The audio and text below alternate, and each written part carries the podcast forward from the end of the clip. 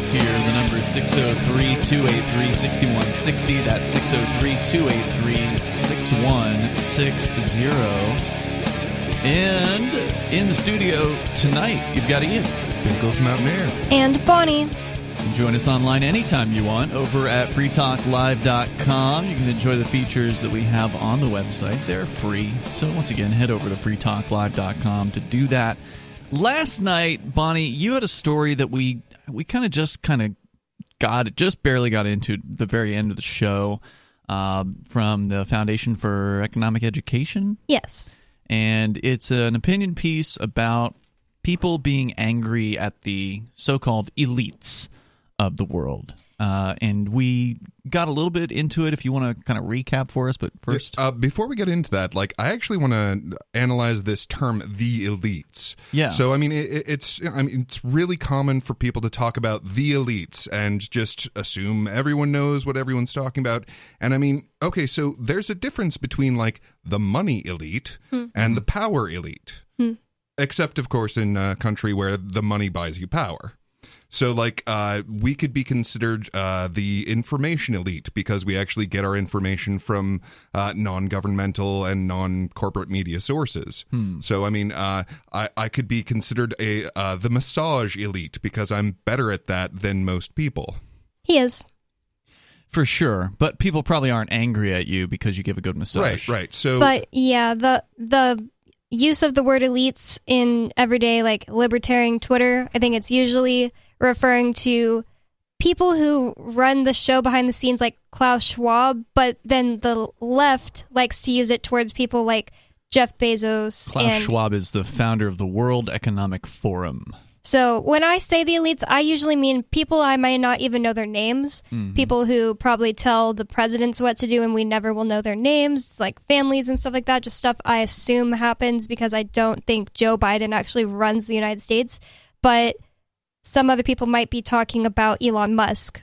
So Yeah, it I'm is glad- point, important to bring it up. I'm glad you brought that up, Picos, because I kind of touched on some of that last night when I mentioned that there's the people who have become wealthy through actually serving mm-hmm. others and providing a good product or a good service and making their money on helping people. And then there's the people who've become wealthy and through the use of the state and mm-hmm. through forcing their com- competition out of business mm-hmm. or not allowing them to even compete in the first place or whatever kind of state violence that we're talking about here. And I'm not sure who the article is really addressing. I don't know if we've gotten Well, it, it, it seems like they're kind of hopping back and forth between. Uh, I mean, it, what what I think they're trying to defend is the the money elite.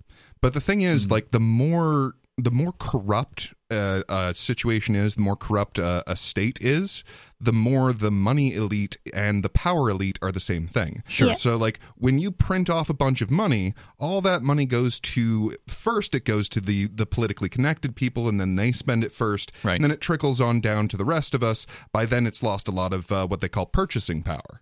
So when you have a more corrupt system like that, the power elite becomes more of the money elite. And it's just a fact that a lot of these people who own corporations like Elon Musk and Jeff Bezos, I don't know the details, but in the United States, I know that um, we we have you know corporatism, people going and getting deals from the government, and it's not the same as just somebody who made it big in the free market. That's right.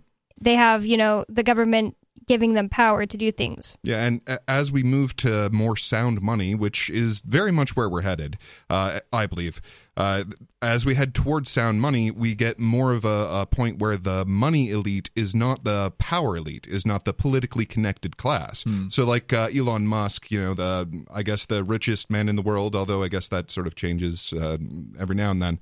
So Yeah. he he definitely gets most of his money from corporate welfare, from uh, like uh, Tesla's largely funded by uh, green energy initiatives and you know government money. So that's that's a case of being the power elite making you the money elite. But for instance, Satoshi Nakamoto or someone who we you know might be able to identify because that person's still anonymous, but somebody who was in early in the world of Bitcoin and Right. held on for the ride, that's kind of a new money elite, right? Absolutely. So that's someone who, uh, you know, uh, Satoshi Nakamoto is uh, hypothetically like the richest man in the world. He's, I think, in the top twenty or something like that. Well, uh, and the thing about that is like it's it's tough to to say because the price of Bitcoin is constantly changing. Yeah. And there's the fact that everything that ever split off of the original Bitcoin is money that he can spend in those altcoins. True. In addition to the, so I mean, it's kind of hard to calculate, but like, there's one of the the potentially most rich people in the world. Yeah. And it's not because i- i- it's quite the opposite. Not only was he not receiving this money from uh, printed money from from governments, but he went completely in the opposite direction and gave us an incredible tool. And by providing that value, became uh, one of the money elite. Correct. If we could identify him or her at this point, but uh, that may never happen. Yeah. Now, uh, on the other hand, you have like uh, you know uh, uh, John D. Rockefeller, who like actually went from one to the other. So at one point, he was earning all of his money from from providing energy to people in an efficient way. Mm-hmm. But once he had enough of that, he could buy politicians and push out his competition. Yep. So he seen went- that done so many times in various different businesses Right. where the business becomes the regulator. Right. They write the regulations that the politicians then pass because they've got the politicians in their pockets and prohibit new competition, new innovators uh, from coming in and shaking up the business. Yep, and and those are basically different by degree. So like even when you haven't uh, performed what they call regulatory capture, Yeah. So like even when you're not to the point where the corporation is writing the laws for the lawmakers, uh, they still have this point where they can go, yes, please put extra regulations on because I can afford a legal team and uh, an up and comer won't. Correct. So, Bonnie, what um, is there a way that you can kind of briefly recap, but without going through it again, what the I think it was Tom Mullen was sharing over at the Foundation for Economic Education before we pick back up? Um, yeah, he he's basically saying people are being childish by blaming the elites. Like the elites did this all to us. Look at the inflation and the way the world is today. The elites did this, and it's all the elites and not my fault. He's calling the people, I don't know, just of the United States, but it seems to be United States centric, Mhm. out as being the people who gave them the power. Because I kind of disagree with you and Arya's assessment of power. I don't think that corporations would have any power without the government, and the government has no power unless the people give it to them. So, I mean, like, we outnumber them for one thing. Mm, that's true. So, he's saying basically there wouldn't be elites without the people who said, yes, give us the Patriot Act for more safety. Yes, give us this and that and Social Security for more security, you know?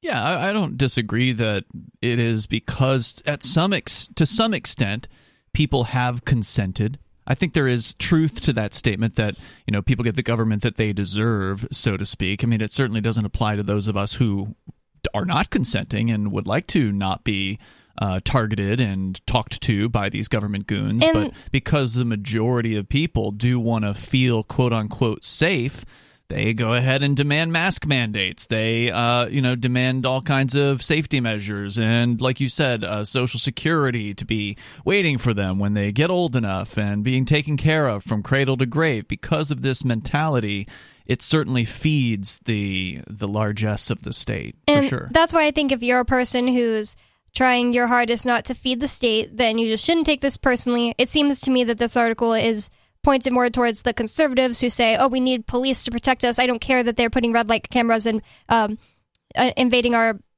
Fourth Amendment, all that. You know, I don't care about that. I just want to be safe, so I'm go- I want socialized police. And then also the leftists who say, you know, I don't want to get coronavirus, a cold, so everybody has to be forced by the government to wear a mask. And I'll yes, I'll give them that power. It, it's not really. I think you and I will kind of take it too personally. Like I didn't, I didn't give them th- that power, but yeah, you didn't. But I think this is more towards the average American. I'd say it's a combination, really, because on the one hand, you have uh, these terrible power mongers who already have this plan, and on the other hand, yeah, you do have the ordinary people being complicit in their own enslavement. We're going to continue here because there's more to the story. That's why we brought it back up again tonight to dig into it further. You're going to share more with us on the way here, uh, Bonnie. The number is 603 283 6160.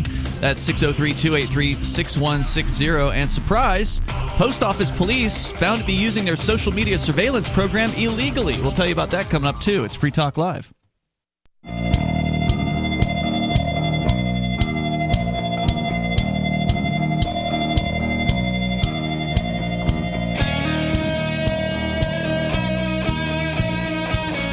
It's Free Talk Live, and you're invited. If you want to join the show, you can take control of the airwaves here. The number is 603 283 6160.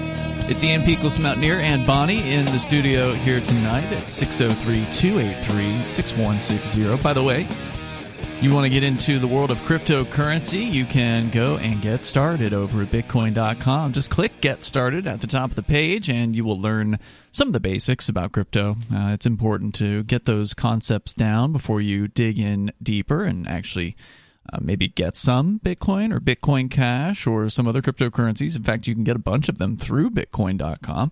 Uh, so it's kind of like a one stop shop there over at bitcoin.com. Uh, and if you're not brand new to crypto, you can get the latest news headlines anytime from the world of crypto over at news.bitcoin.com. Again, news.bitcoin.com. Let's go to your calls and thoughts, and we'll continue with Bonnie's uh, piece. Well, you didn't write it, but uh, from the Foundation for Economic Education that you're sharing with us tonight about the elites. First, Bad Slave is on the line in New Hampshire. You're on Free Talk Live. Sorry, Bad Slave. Much. We got Uh, you now. Go ahead. It was my bad. Yep, we got you. Oh, I'm sorry. Good. Yes, I um, I just want to say that uh, you know,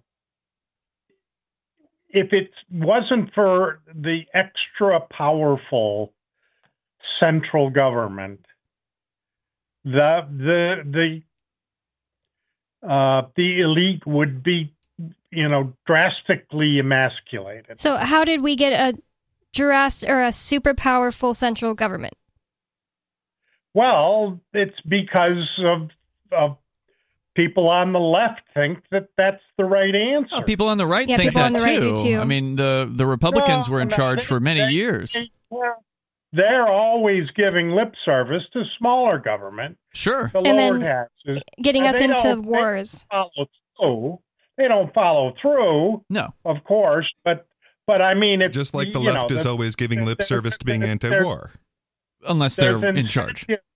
There's incentive all around, and uh, and and in the and the right people are you know I, and and you've got what the heck uh, you know everybody consenting.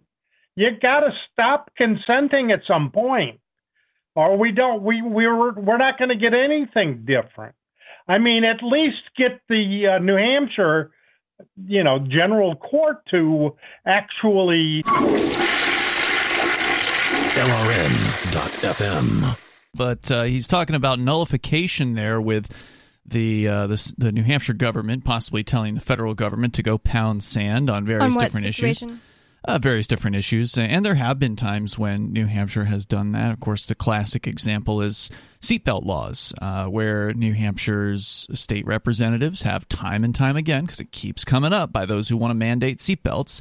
Uh, the mandate uh, mandatory seatbelt law keeps on coming to the state house, and they keep on rejecting it, and therefore they are rejecting millions of dollars in uh, federal funding for you know the highway department or wherever it would end up.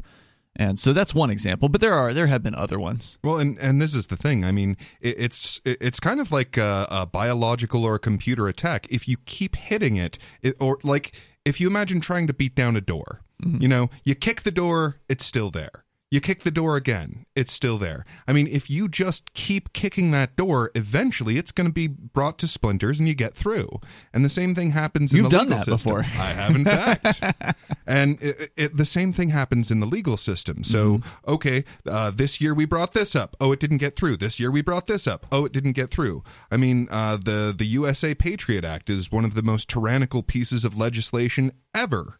And every single year during the fall, they would bring it up.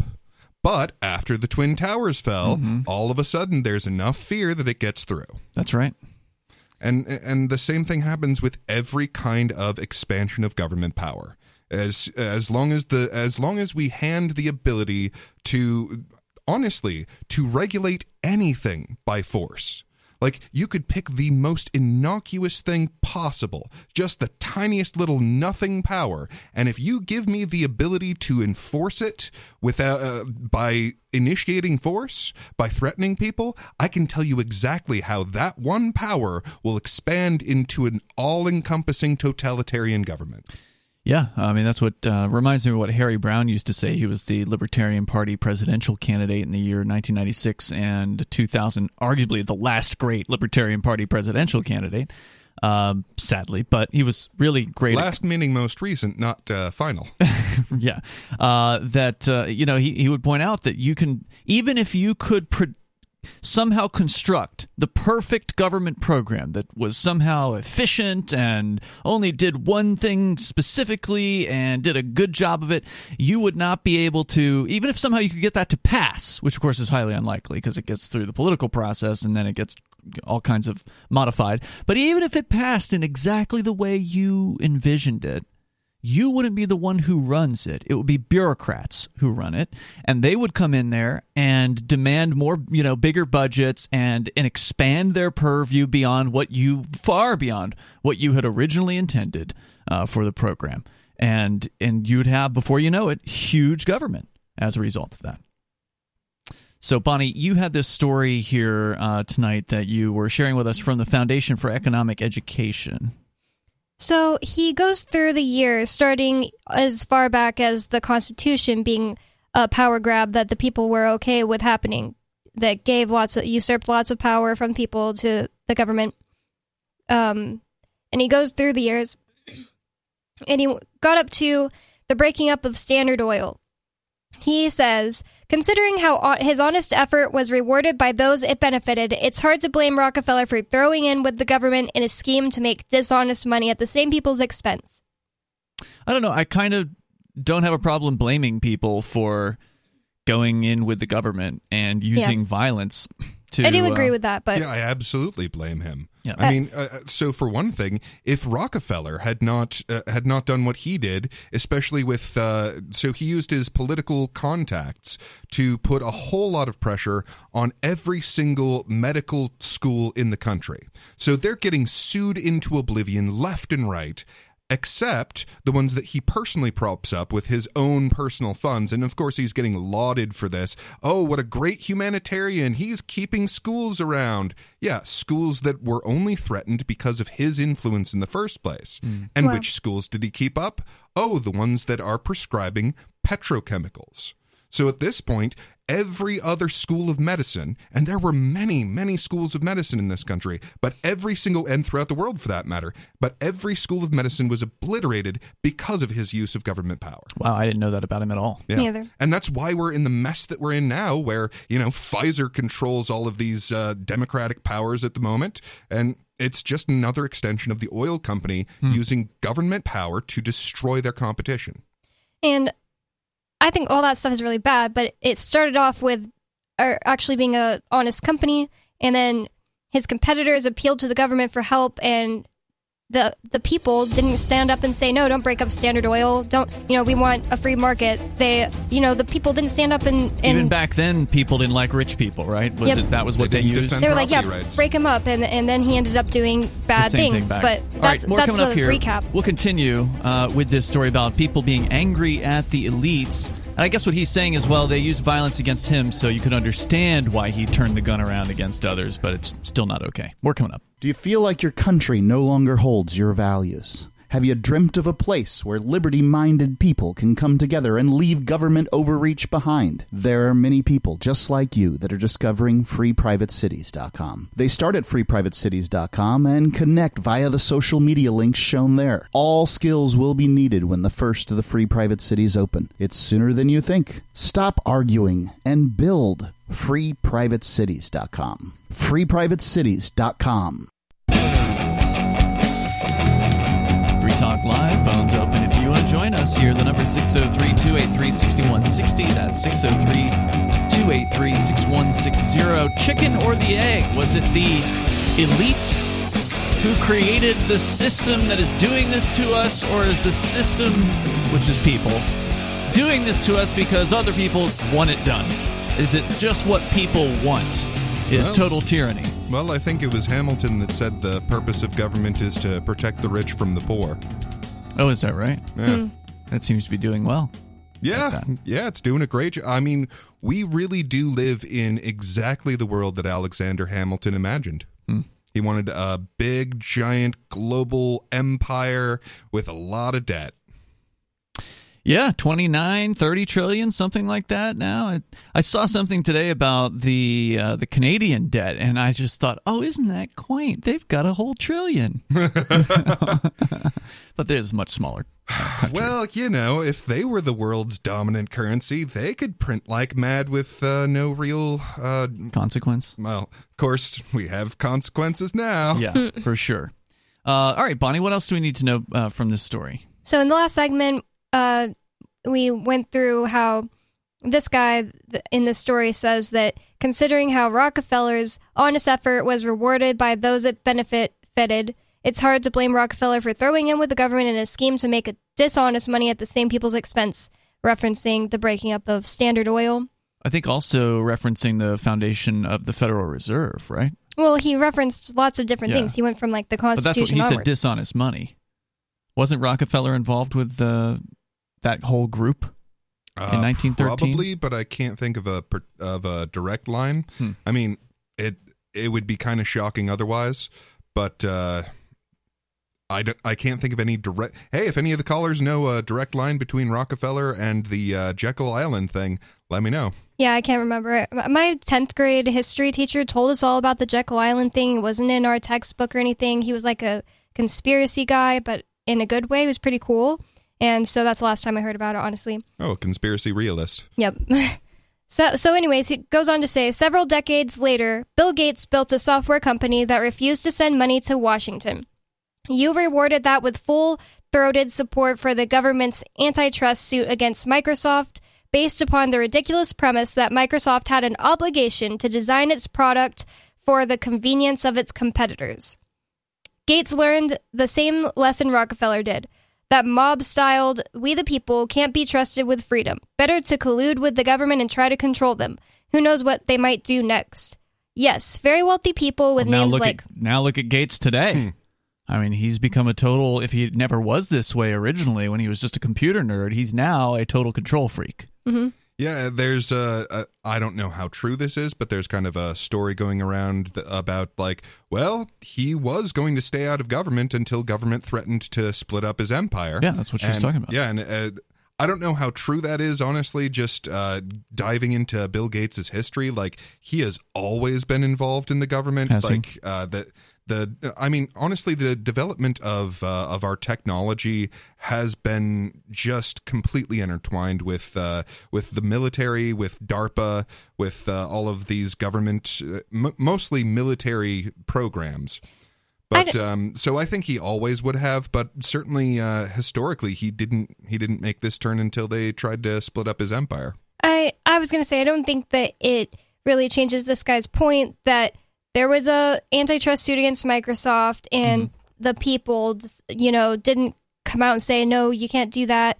You know, uh, well, most they people want don't the, they want the attention. I mean, I get I get what he's saying. Like, he's given oh, so many examples, fault. though. It's not just this one thing, and now it's all the people's fault. He's given a million examples that we've talked about since yesterday. I, I, I don't disagree with what he's saying here. That ultimately, if people were paying attention and wanted something different, maybe they would get it. So, what but, is it not their fault that they're not paying attention? I think it's their fault that they're not paying attention. Well, I'm just pointing out that a lot of people probably don't even know anything about what he's talking about. Most people probably have no idea anything about the history of Microsoft and the fact that they've been targeted by the government or anything like that. They, you know, these people are are working they're out trying to make ends meet. They're going to work. They're coming home. They're trying to and ignore choosing to pay their taxes. Yeah, because they're well, they know about the wars. They know about at least one thing. Learn Bitcoin. You yeah. can't know you can't not know at least one heinous thing that the government has done. You've never heard of no doubt. Waco. Okay, then you've heard of but the people, war in Yemen. You may know what or, you, you you may know that they've done something heinous. They may have even targeted you or your family members, but then you know that they are violent and deadly, and in a lot of cases you will want to avoid them and you'll take a plea deal and you'll want it all to go away just so you can get back to taking care of your family because you know the old saying is you can't fight City Hall. And if you can't fight City Hall, you sure as hell can't fight the state. And if you can't fight the state, you definitely can't fight the federal government. So there's this whole mentality of we can't do anything about this. Even if even if we don't like what they're doing, I I the little person cannot affect what is going on in DC. And that's a good argument. Well, it used to be. So I mean, uh, I I definitely had sympathy for the idea of like, well, there's nothing that the individual can do against this system, but that all changed in 2009. As soon as Okay. cryptocurrency came into existence, we had a way to fundamentally undercut the power source of these terrible mafias. No doubt. And I can't see how you could say that there's nothing the individual can do when the individual can all move into one place. That was decided before 2009. Sure. Now you're talking about the Free State Project. Absolutely. It's not like there's no no option. I, I just think if you have a, a conscious and and any type of morals, you're against the state. You wouldn't personally back the things they're doing, and if you can't do that, you're you're gonna try to get a way to get out of it, get out of their system. Yeah, I mean, if you are aware enough to know the principles of liberty and to care about those principles and are willing to actually take the risk of putting them into play uh, and to do something about it, then yeah, there are paths, and we have taken that path of joining together with other like minded people in New Hampshire who care about freedom and are doing something about it. That doesn't mean that it's an overnight process. It's going to take a very long time. But most people don't care about the ideas of liberty. They may not like what the government's doing to them, but they do like what the government does to other people, or they might And that's the whole about- point of this Yeah. article. He's saying you want to be safe, you want uh, the Patriot Act, you Yeah. want the TSA, but you don't care how it's affecting other people. That's the whole point. No, I get I get that. I'm just saying for the for the average person or for not even for the average person, for the person who cares enough about freedom to pay attention and to be frustrated by the lack of it, I wouldn't blame that person if they just wanted to try to ignore what was going on and just try to make ends meet and feed their family and get you know get go to work. Uh, that that a lot of people purposefully don't pay attention to what you know happens in the real world as far as politics because it they don't think they can have an effect on it. they don't know about the Free State Project. Well- you know they don't know about libertarianism. Well, uh, there's an old saying that uh, for evil to triumph, it only takes the complacency of the good. Mm-hmm. So Absolutely. Uh, and what he seems to be calling for, like I, I see what he, I see his point as far as like if there had been a you know uh, uh, I think he puts it a full throated defense of the property rights of Microsoft, Sure. when when they were targeted. I mean, like the the people on the on the political right, the Republican Party, and those voters, they have at least a, a lip service and a reputation for defending property rights, for you know uh, things being as they used to be, you know, conservatism. And I certainly don't remember any of them speaking out and saying, "No, you can't do this. This company has rights." But even if they had, this is where I'm quibbling with with his point is. Even if a bunch of people had, oh, call your congressman and tell him to defend Microsoft. Well, the- how many times has that done anything at all? Well, he's way ahead. This that was the last example he's given Yeah. in this timeline of examples of times that people gave the government power. it would have at least made the power mongers find a new way of attacking. I don't think it would have done anything. They would have done if whatever they been wanted. a public outcry against them doing this, yeah, they would have done whatever they wanted, and then come election time, they'd have all been reelected because it doesn't matter. I mean, look at what happened with the Bearcat here in Keene, for instance. Like 90% of the people of Keene, Republicans, Democrats, Independents, were against it. People spoke out. They called the the Keene City Councilors, which is a much more intimate, you know, connection. Well, because there's in that situation, it's the people who didn't step uh, step up, like the Republicans who a love cops. people stepped up. yeah, but the Republicans who love cops were enough to be complacent and, and There's let more them. coming up here. This is Free Talk Live.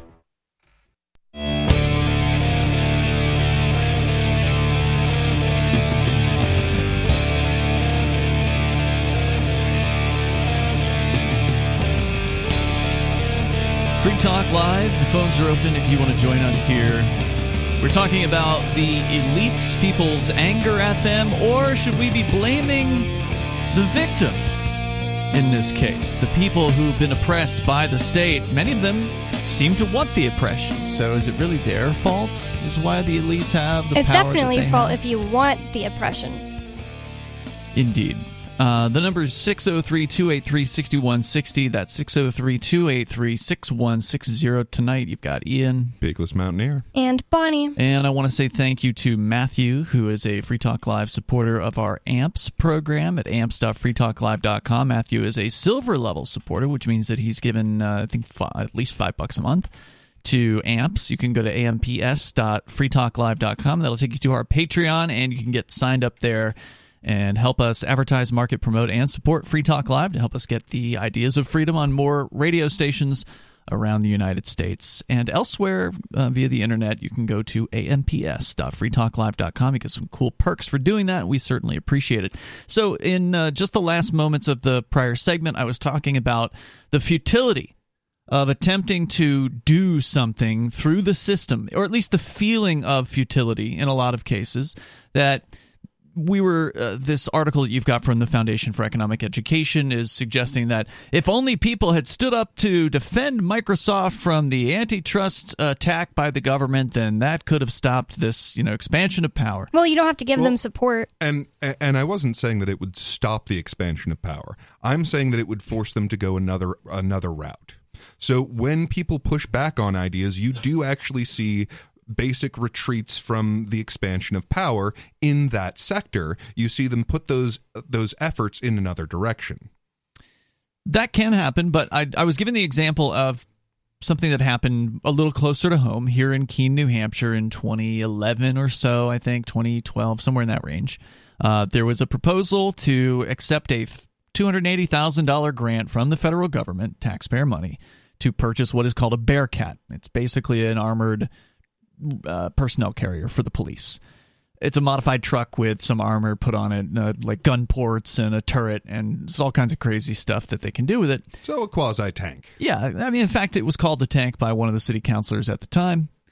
And uh, they, of course, you know, the police wanted a new toy, and what city council is going to say no? Well, it turns out at least one member of the city council said no and managed to kick this thing down the uh, down the you know the street a little bit here to actually have a debate on it. Instead of everybody just voting for it on one night he managed to delay that and alerted people to what was going on. And people turned out in a way that I have not seen until just recently with the COVID mask mandate situation, which you went to that with me, Bonnie, and that room. Remember, the city council room was packed, right? There was it was standing room only. Then they had and- a watching room downstairs because Right. there was like overfill. Yeah, the the fire uh, chief was downstairs. You could not come into the room unless someone left the room, so they were at capacity. And so there actually literally were people standing on the, the first floor. That happened recently during the COVID uh, mask mandate hearings that they had late last year for bringing the mask mandate back. And the last time that happened was in 2011 or 2012 when they had the hearing about the Bearcat. The room was packed full of people, and every single person who spoke on that issue at the city council meeting, except for the police, every single person was against the uh, acquisition of the Bearcat. And- further, let me go on. Further, one of the city councilors, who ultimately was one of the three who voted against it, uh, one of the city councilors said she was contacted not just by the people in that room, but also email, uh, phone calls. Because here, here in Keene, you know, in a little town, you can pick up the phone and call these people, right? Like it's not like the federal government where there's gatekeepers and staff members, and you can't you can't talk to these uh, house reps or whatever. So they heard. From, she said it was ninety percent, eighty to ninety percent of the contacts she received were against the Bearcat. And that's got to be true across the board for all the rest of the councilors. But yet they all voted, uh, not all of them, but, you know, 13 out of 15 or whatever, or uh, whatever it But was. th- that was after however many years, I don't know, 200 years that Keene's been around of people accepting the corporation that is Keene existing. So No it's doubt. not like it's just people need to suddenly just stop saying no to whatever specific project their city councilors are trying to push through right now. The point it making- saying yes to these entities existing from I the beginning. you. That's why he went back to all I- the way to the Constitution. I get that. I'm just created. I was bringing that up as an example of how it doesn't matter if you contact these people. That I don't think that's what he was saying. I don't think this person ever just said, "Hey, call up your reps and tell them not to go."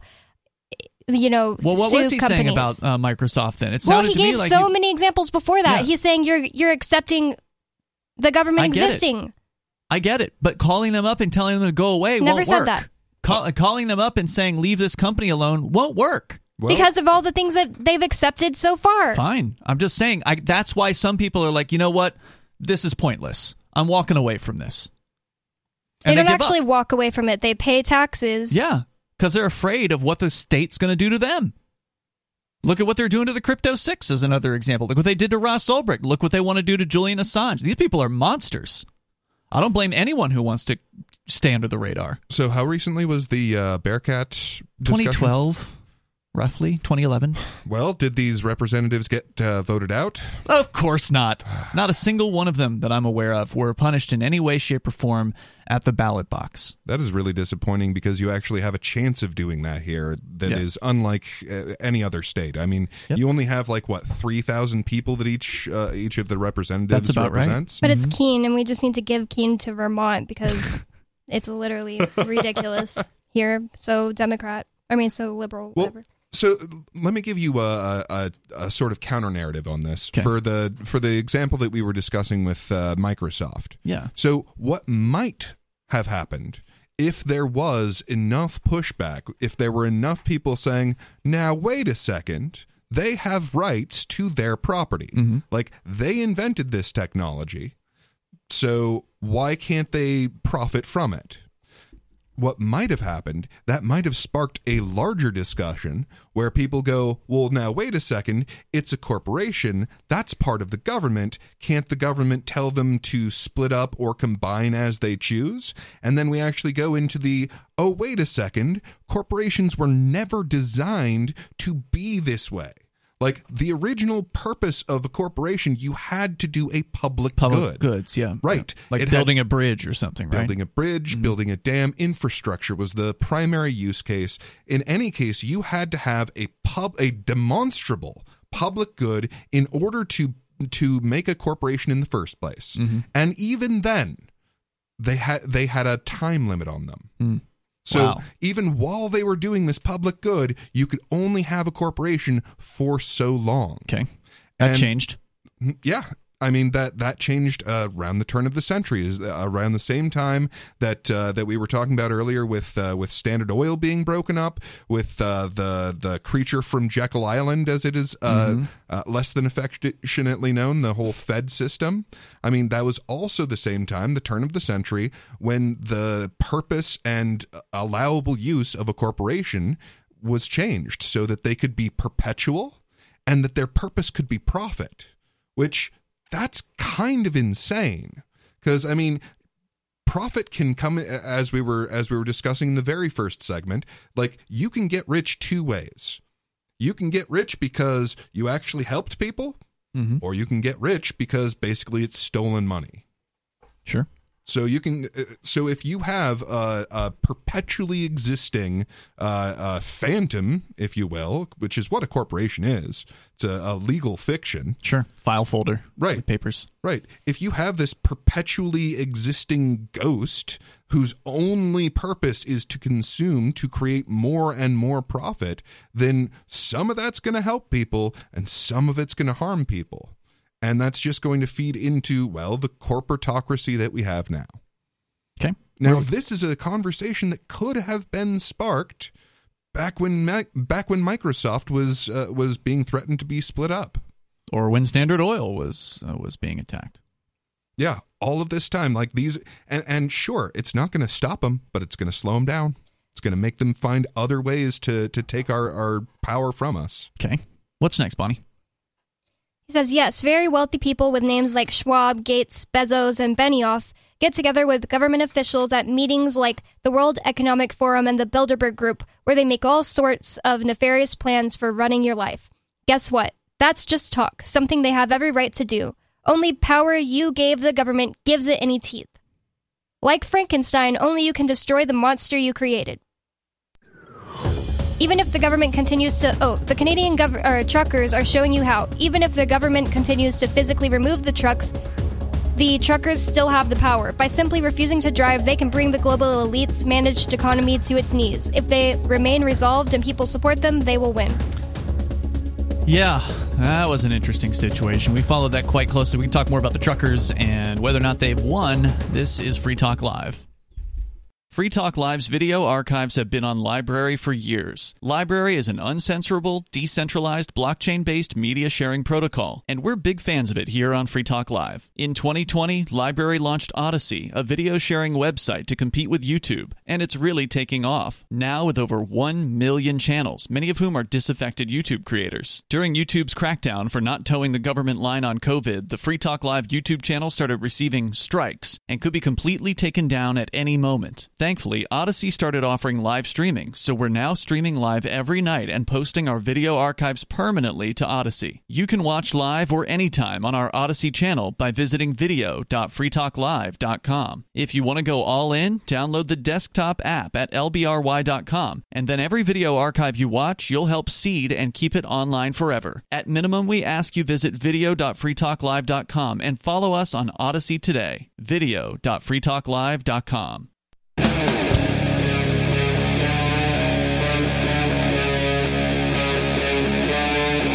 Free Talk Live. It is Free Talk Live. We're kicking off the second hour of the program. The phones are open for you if you want to join us at 603 283 6160.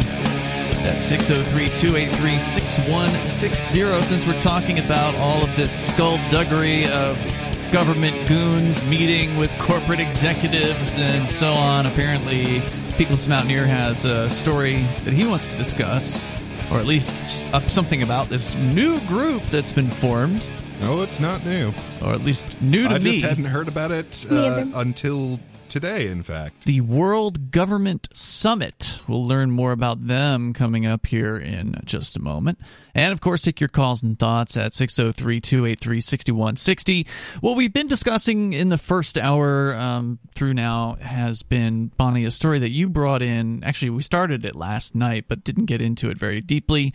Uh, by Tom Mullen over at the Foundation for Economic Education. We've actually had Tom on this show, I think, when he was at the Porcupine Freedom Festival in the past, or Liberty Forum, one or the other, maybe both.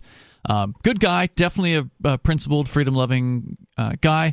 He is writing an essay for the Foundation of Economic Edu- for Economic Education about who to blame. Is it the world elites who are wielding all this power and they're solely to blame, or is it the people? Who are allowing that to happen. Not only allowing, but also asking and demanding uh, for larger and larger government, ever more controls, ever more taxes, ever more, uh, you know, from cradle to grave being taken care of by the state. And I don't disagree with him that if people weren't putting up with it, then they wouldn't get away with it. And a perfect example of this is, of course, the mask mandates and the various different COVID mandates that went on over the last couple of years. If people didn't do what they were told to do, it would not have happened. Like they would have reversed the mask mandate the next day or the next week. They would have, or just it would have stopped being enforced, or they would have reversed it, or whatever, because they know they don't have enough jail cells to put everybody in if people just didn't wear the masks around. and But that's a-. A, perfect yeah that's a perfect example of the people in that situation actually have the power but they're just giving it to the government the people the government doesn't have the power to put every single person in a jail cell but Nope. the people just complied anyway because they gave their power away Yeah, that's true. And then he brings up the Canadian truckers, which was a really interesting situation. We followed it quite closely here on Free Talk Live. Yeah, I recently found out that they're still that they're still up there. I had no idea that, Where? uh, uh, that they're still protesting. in ottawa Yeah. I mean, Okay. it's died down a whole lot, but uh, I, and I haven't gotten a lot of information on this, but uh, yeah, apparently those protests are still going on. Well, then to their credit, they they should claim the win, and they are claiming the win for the province, various different provinces uh, repealing certain medical or whatever mandates with regards to restrictions and uh, COVID and such. Those things did get repealed during the time frame of the the protest in Ottawa. Now, of course, the government's never going to admit that that was the reason for it. of course but not. That could very well have We been. don't negotiate with terrorists. Now, if you'll excuse me, I'm going to negotiate with freedom fighters. Yeah. Now, unfortunately, a, a cost is going to be paid by those people who are the freedom fighters. Uh, some of them were denied bail. I have not followed up with the the Tamara Lich situation, but she was initially denied bail for quite a while. Uh, last I heard, one of the other guys that they were were holding was still being denied bail. So they are putting some of these people up against the wall. And uh, know, the state has not crumbled as a result of this particular protest, and nor would nor should anyone expect it to. I mean, one protest isn't going to end the state, but honestly, ten of them isn't going to end the state. There ha- we have to go further than that. There has to be mass non cooperation. I think that's what he was touching on where we left off there, where he was advocating that the drivers, instead of going into Ottawa and parking, which is just asking to be targeted, is centralization that's going to make it easy for the centralized state because that's how they think. Like ah target the leaders arrest the leaders and then go after the the followers. And that's how they got rid of uh, the protest in the first place. But you know if they weren't centralized if and in- they refuse to drive. yeah if instead they just said you know what? We're just going to stay home. You guys can get your products somehow Yeah, i don't know how it's going to happen Super hard to do though. yeah that I is mean, hard to that's do. incredibly difficult to arrange. Where like everyone stops uh, delivering to. You'll never say, get it. Ottawa- And I think that's the point of this this whole story is that that is the answer. The people are the ones that hold the power over these things, but it's just that you can't get enough people to do it. And why? Because Sure. people don't feel responsible well, for what's honestly, going on. You wouldn't need them all.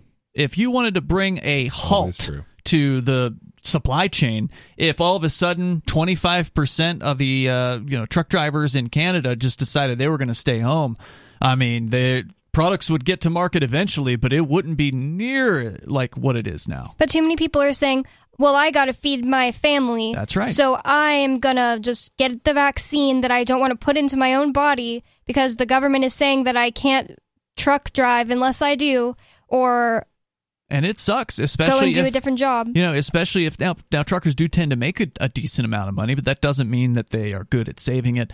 Uh, so, what percentage of them are living paycheck to paycheck? We talked recently about 60, 64% of Americans are living paycheck to paycheck, apparently now. Uh, I don't know how much of that applies to truck drivers. Maybe some of them are better with money than others. But if you're, you know, if you've got a big family and you got bills to pay, I, I don't blame somebody for saying, hey, that's my priority. Uh, and unfortunately, the Canadian government has made it very difficult to fund yourself in other ways. Like if they find out that you're getting Bitcoin contributions or something like that, they ban you from Bitcoin exchanges or Oh, whatever. I think I think that is the the most powerful thing to come out of the the trucker protest was that they laid bare exactly what the state is. 'Cause, Oh, I mean, yeah. people tend not. To, I mean, people tend to think, oh, Canadians, they're like nice and polite. So for that government to be like, here's what we really are. Here's what a government is. When you politically oppose us, we will starve you to death. That is what we do. And if there was no protest at all, sure, Ian, that didn't make Ottawa take down or Canada take down every single vaccine mask mandate. Sure, that's not what the protest did, but it did open those conversations. I was seeing it everywhere. Yeah, no doubt about it. I, I think it was valuable. I'm not trying to downplay what they did. It was a huge accomplishment. And that's what happens every time you do civil disobedience and non cooperation. Every time you put the state in the position of having to either look incompetent and look impotent by doing nothing, or, which is what they did for the first three weeks, mm-hmm. Or crack down and use total violence and threats and cutting off bank accounts and you know arrests uh, no bails and all this stuff that they did then you show them for what they they show themselves for what they really are and all you have to do is point a video camera and show the rest of the world And it, it just doesn't work. Nobody has said this to me once. It doesn't work when you're the only one rattling their cage and you get snuffed out. mm-hmm. It only Right. works when enough people are saying uh, they're going to put their skin on the line. And yeah, maybe uh, there's going to be repercussions, but I'm going to be brave and stand up to these monsters. And that That's right. really is the tricky part is getting over that one little step of like if I'm doing this on my own, I will get targeted. They have enough resources to destroy me. They do not have enough resources to destroy any percentage of the population doing this. yeah 10% you would really crush the system Yeah, and and you you have to be willing to to face those consequences in order to do this stuff. I mean, the the people that were in that protest are continuing to and will continue to get pushback from that. I mean, we were talking uh, last week about uh, uh, how the guy who stole the lectern is about to go to prison uh, from the the January sixth thing. And wow yeah, and uh, if you if you want to protest this stuff, and this is why people don't, is because they are not willing to face even minor consequences. I mean, our ancestors faced death in order to change their world sufficiently so that they could have a little bit less tyranny. And all we have to face is imprisonment. And we are so comfortable that we're just not generally willing to do that. By the way, I did just look up Tamara Lich. Uh, she was granted bail finally after a couple weeks in jail. I How think. much did she have to pay?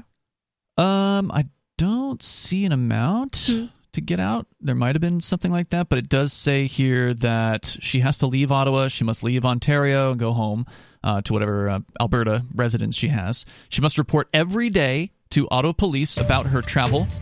Uh, she cannot communicate with co-defendants. No social media posts, and she is not allowed to go to any further protests. Wow. Yeah, and I, I think the very best thing was that this showed the use case of cryptocurrency because Yeah, they for sure. cannot stop it.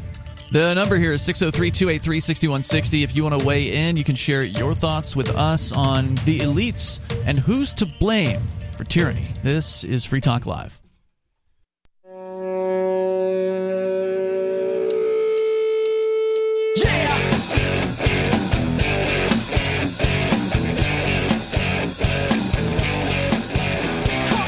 It's Free Talk Live, and you're invited. If you want to join us here, you can bring up whatever's on your mind. The number is 603 283 6160. That's 603 283 6160. Free Talk Live is streaming video every night on the Odysee platform, which is the best platform for people that love freedom to be on. Because if you had a YouTube channel that's been censored, that you uh, liked, that you wanted to continue watching, you should check Odysee and see if they made the move over there. Because there's a lot of disaffected YouTube creators that have uh, migrated over to Odysee, and you can be one of them. And you, you know, if you still have your YouTube channel, you can actually publish to both platforms. And Odysee has a tool that makes that really easy.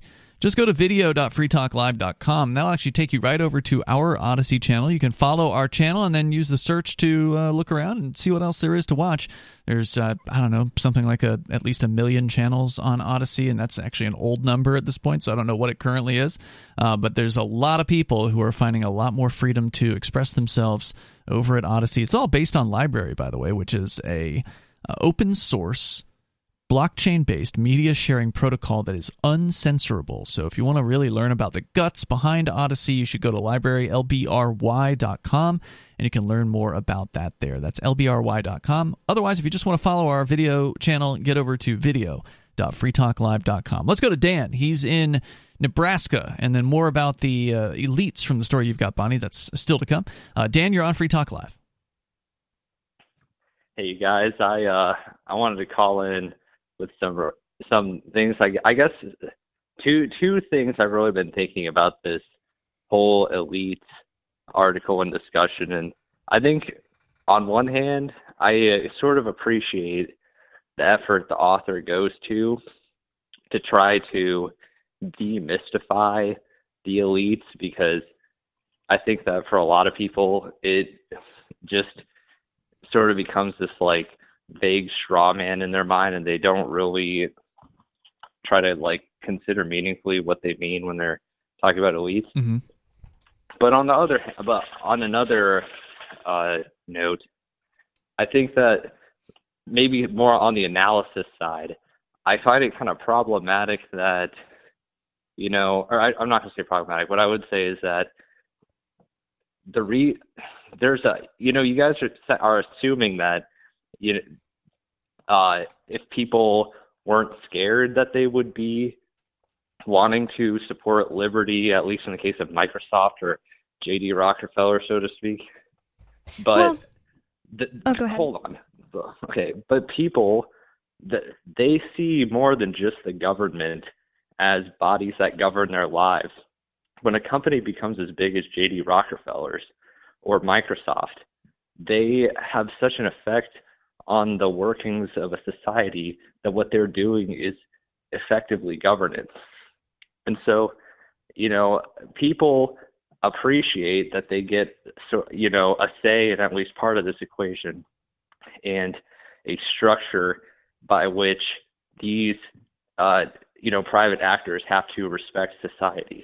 Okay, well, I was thinking earlier um, that I didn't make the point enough that there are some people who will, uh, you know, research into this and come to the conclusion that oh, there's nothing wrong with what the government's doing in ABC situation, and those people are not who I'm talking about. When I'm saying that these people need to wake up and stand up against the government, obviously I'm not talking about the people who, like you, will say, oh, well, I've really thought about this, but we need to go and kill people across the uh, globe to establish U.S. dominance. You said that last night, Dan, and I'm not talking to you. You are just somebody who is chosen the path of evil in my eyes, and I'm not talking about you. Well, I'll talk to Dan. I I, I I do want to you? Can I address. no, I'm not, I'm not talking about him when I'm with this whole conversation we've been having the last hour. Sure, but I do want to address what you said there, Dan, and that is that you say you see the state as a way for the people to have a say. That was, I believe, the terminology that, that you just used in how these things It are is. handled. Right. So, what about the say of using their dollars to vote? Because that's normally how you have a say in whether or not you like what a company is doing. If you don't like Microsoft's product, and I don't, uh, then you don't have to spend money with Microsoft. You don't need to have some gang come in and force them to do your bidding. Yeah, like Rockefeller and I think it was J.P. Morgan. Um, they were their companies were really popular. It was the opponents, their competitors, that petitioned the government to break them up. But you're just assuming that there was huge amounts of people coming forward and saying we want Rockefeller's Standard Oil broken up, and I don't think yeah, that that's the case. like Why were they so popular? of the market or something like that, which they had gotten through voluntary means? Yeah, and that's and that's a really popular myth that uh, the government loves to spread. That oh, the reason we had to break up these companies is because so many people, you know, just ordinary folks, came to us with this problem and told us that we needed to break up this company, And- and that is never how it happens. and breaking up one big company like that that people might say oh well they had a lot of money so whatever leads to things like the FDA going after a small Amish farm in Pennsylvania and saying uh, you're going to stop your business of selling meat, even though they have zero customers complaining about how they uh, uh, cl- raise their meat because the the people have given them the power to do that. That's Yeah, a great what, point. What what actually happens is the competitors to this company gang up and lobby the the government powers to enforce these things on their large competitor to split them up or to ban them or what have you. That's what actually happens throughout history. All right, you guys are tag teaming Dan pretty good here. I want to make sure he has a chance to respond. Go ahead, Dan. Um.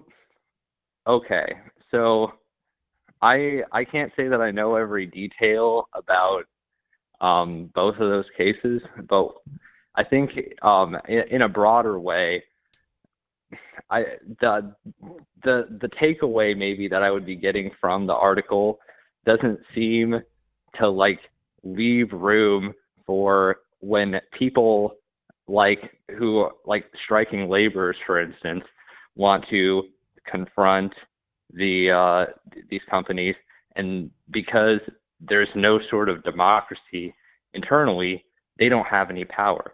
Voting at the ballot box and at the store are two different tools in the toolbox. The That's violence. gets to use both. That's violence. I mean, when you talk about your tools in the toolbox, you're talking about the violence of the state being used for some sort of political purpose against something or someone who's supposedly unpopular. And it's just that's the difference between you and those of us on this show, Dan, is you're happy to use violence if it gets your way. And the rest of us say, no, how about you use persuasion? How about you tell people about why this company's bad and why that you should not do business with them and you should, you know, use their competitors and then let the market decide. But that's not good enough for you because you want to be in control. People like you. I mean, I, I, I guess in my in my worldview, having more people having access to more levers of power in society will create will, would contribute towards equity and power in that society. Thanks for the call tonight, Dan. But I think Bonnie's point was really spot on about the Amish farmers. Oh yeah, you wanted to create this big regulatory structure to go after the evil mega corporations, and now you're punishing uh, the smallest farms on the planet and telling these people they can't sell raw milk. More coming up here. This is Free Talk Live. So the protection of life, liberty, and property is, is what the Free State Project is all about. But it's, it's an effort to move 20,000 people who understand. It's about demonstrating to the entire country. That, yeah, we can have a free market, a truly free market. Making it just a freer, great place to live. It's the world's largest voluntarist libertarian community, and it's it's only getting bigger. That's amazing to be able to move to a place where other people like passionately believe in being free and independent. What the Free State Project is managing to do, though, is to put their money where their mouth is. It's physically getting up across the country and saying, "Let's go someplace and let's demonstrate the power of these ideas." There's a lot of kind of philosophy that surrounds liberty. There's a lot of thinking about it and talking about it. But here in New Hampshire, people are doing it. 101 Reasons Liberty Lives in New Hampshire, a documentary by Free State Project Early Movers. Watch it free at 101reasonsfilm.com. 101reasonsfilm.com. It's Free Talk Live. The number to join us here at 603 283 6160. That's 603 283 6160. And you can bring up whatever's on your mind. Here tonight, it's Ian. Peakless Mountaineer And Bonnie. You can join us online anytime over at freetalklive.com. Join our social media platform that runs the Mastodon system. Mastodon is open source. It is self-hosted. That means we're running the server. It acts like Twitter, just without the evil mega corporation behind the scenes. So if you want more freedom to express yourself, you can go to social.freetalklive.com. You can have that there. It's free. That's social.freetalklive.com. Uh, so we're going to go to back to the calls, but first, I know uh, Peakless, you had a comment on Dan's call where he was calling for what he used the term tools. Mm-hmm. He sees regulations, which of course are threats of And violence. Voting. And what? Voting. And voting. He seems sees the system as just a, a set of tools for the people to use to get their way when it comes to these companies or other individuals doing whatever. So, what are your Yeah, and, on and that? I think you said something like he- he wants people to have as many levers as possible of power? Yeah, he uh, said. yeah. and, and and I can see where he's coming from on that. Like, if we could be certain that this that this was going to be the people's, that everyone was going to have this ability, I mean, I could see why you would want that to exist. But the fact of the matter is that every time that you give the the moral ability to initiate force to any group of people I mean, not actually, but like socially recognized. As soon as you do that, it is going to centralize power. Mm. The fact of the matter is that this is a tool that cannot ever be wielded in a decentralized way. and it will always be wielded in a just absolutely despicable way. Mm-hmm. I mean, they will get more and more insane and more violent. I mean, power corrupts. Yeah, I mean, it's a fact. Th- this this is the ring of power, the one ring to rule them all.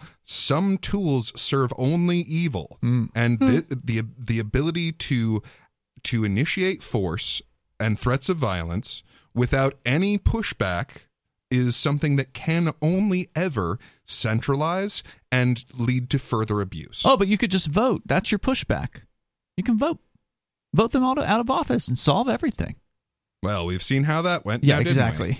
Doesn't matter because they're all seeking power. So Mhm. whoever it is you replace scumbag B, uh, A with, scumbag B is going to be just as bad. Mm-hmm. And scumbag, whichever scumbag is less bad, is still extremely bad to another group of people who aren't you. You're just pointing bullets at those people who don't want scumbag B. Yeah. Mm-hmm. Let's and, go- And you can even have, you know, one of those uh, coalition governments like in uh, Britain or uh, I guess Germany, where, oh, you have five or six different choices of horrible monsters. The mar- members of parliament, parliamentary system. Yeah. Well, I think that he also wanted to mention that there's a, a separate option that Dan wouldn't answer the question about, which is money instead of violence. Yeah.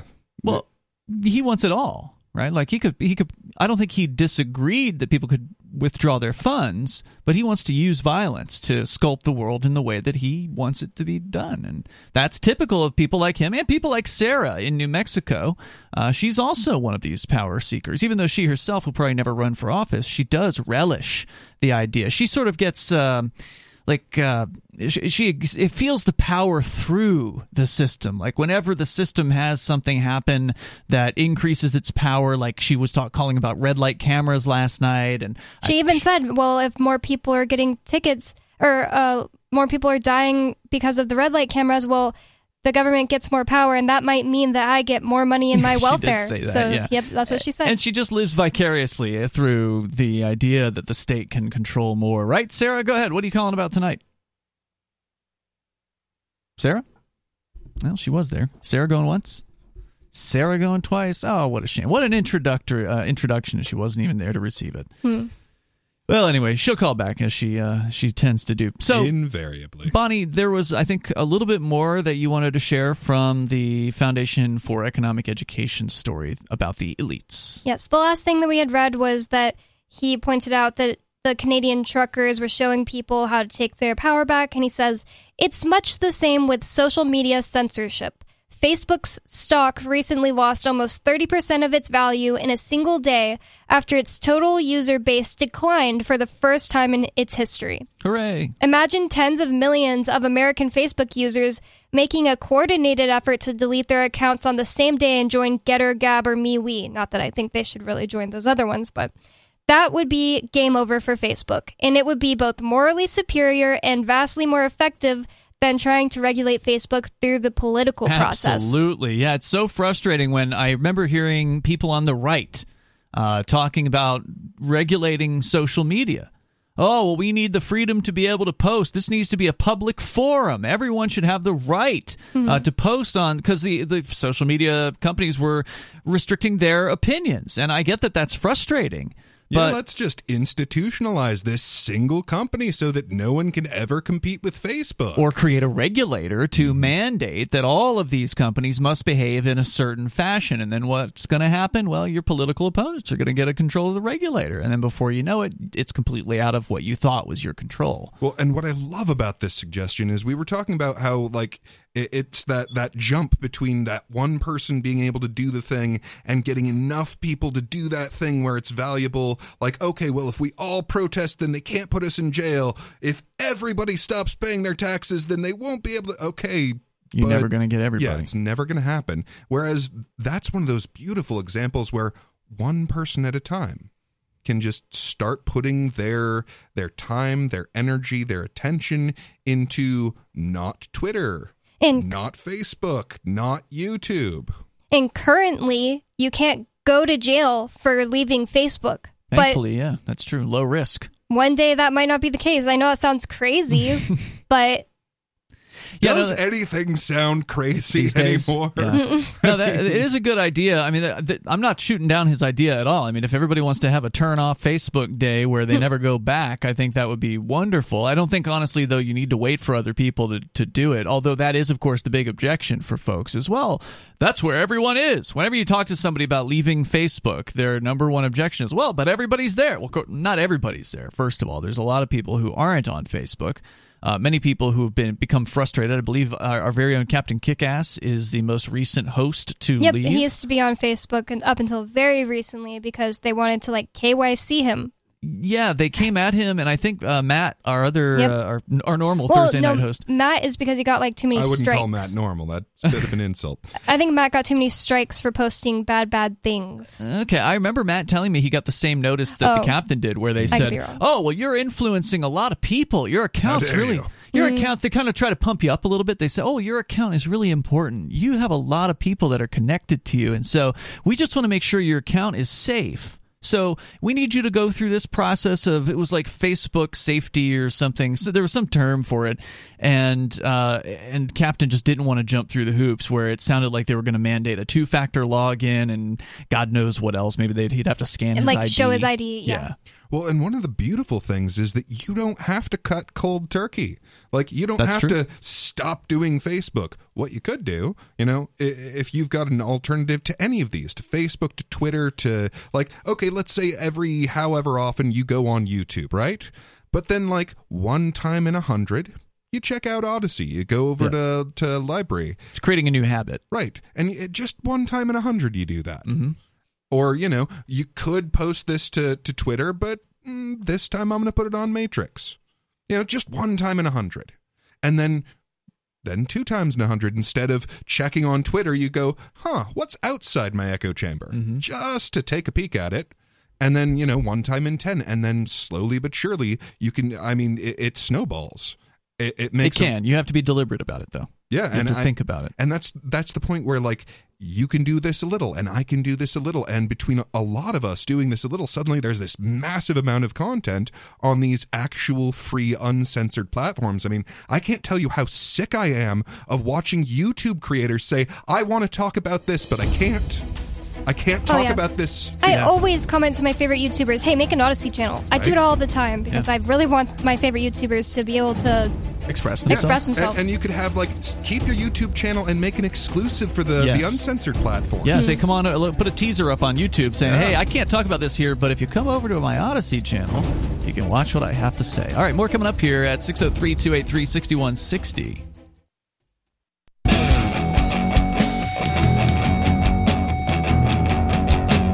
It is Free Talk Live. Phones are open, and you can join us here. The number is 603 283 6160. That's 603 283 6160. And joining you in the studio tonight, it's Ian, Peakless Mountaineer. and Bonnie. Of course, you can bring up anything you want. We've been talking about the so called elites. Are they to blame, or is it the people who are at fault for the tyranny that we face? And Bonnie, you've been sharing a story from the Foundation for Economic Education that is addressing that question. And I think you were uh, towards the end of this piece, but there was a little bit more to share. So let's wrap this up. Go ahead. And of course, your thoughts are welcome at 603 283 6160. says here's an inconvenient truth. People like Gates, Bezos, and Benioff would be far richer than most people in any political system, whether capitalist, socialist, fascist, or a present combination of all of the above. If thousands of years of history hasn't taught you that yet, then you'll just have to take my word for it. But they only have power over you because they can collude with a government that has that power.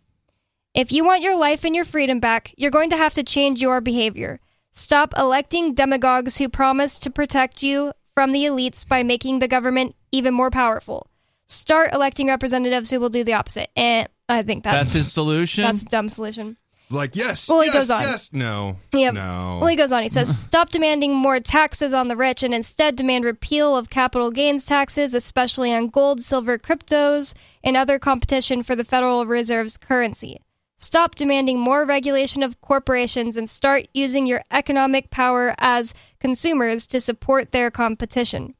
Elect people who are out- Okay. will outlaw executive branch agencies usurping the legislative and judicial powers. Again, electing people. Well, that is what most people believe they can do. That is within their wheelhouse. Oh yeah, I can vote. And Well- and he did point out vote with your dollar, so I certainly support that. Now, I, I will say uh, I'm not I'm not going to say that the poli- that politics is any kind of a solution. What I will say is this: if you talk about A, the politicians will hear you and they will run on A, Mm-hmm. and there is a greater chance of A getting done. Well, it's true Whereas that if you- politics is downstream from culture. That's true. Yeah, if it's you- like probably forty years downstream from it, but it Mhm. is. Not in Yeah. New Hampshire. Yeah, if everyone's talking about regulating the corporations, then then people will get elected to regulate corporations. Sure, you have to change the conversation. That's for sure. Right. If everyone's talking about, man, they're they're taxing cryptocurrencies way too much, then someone will at least run on taxing cur- cryptocurrencies less. Unfortunately, that person appears to be Ted Cruz. Mm.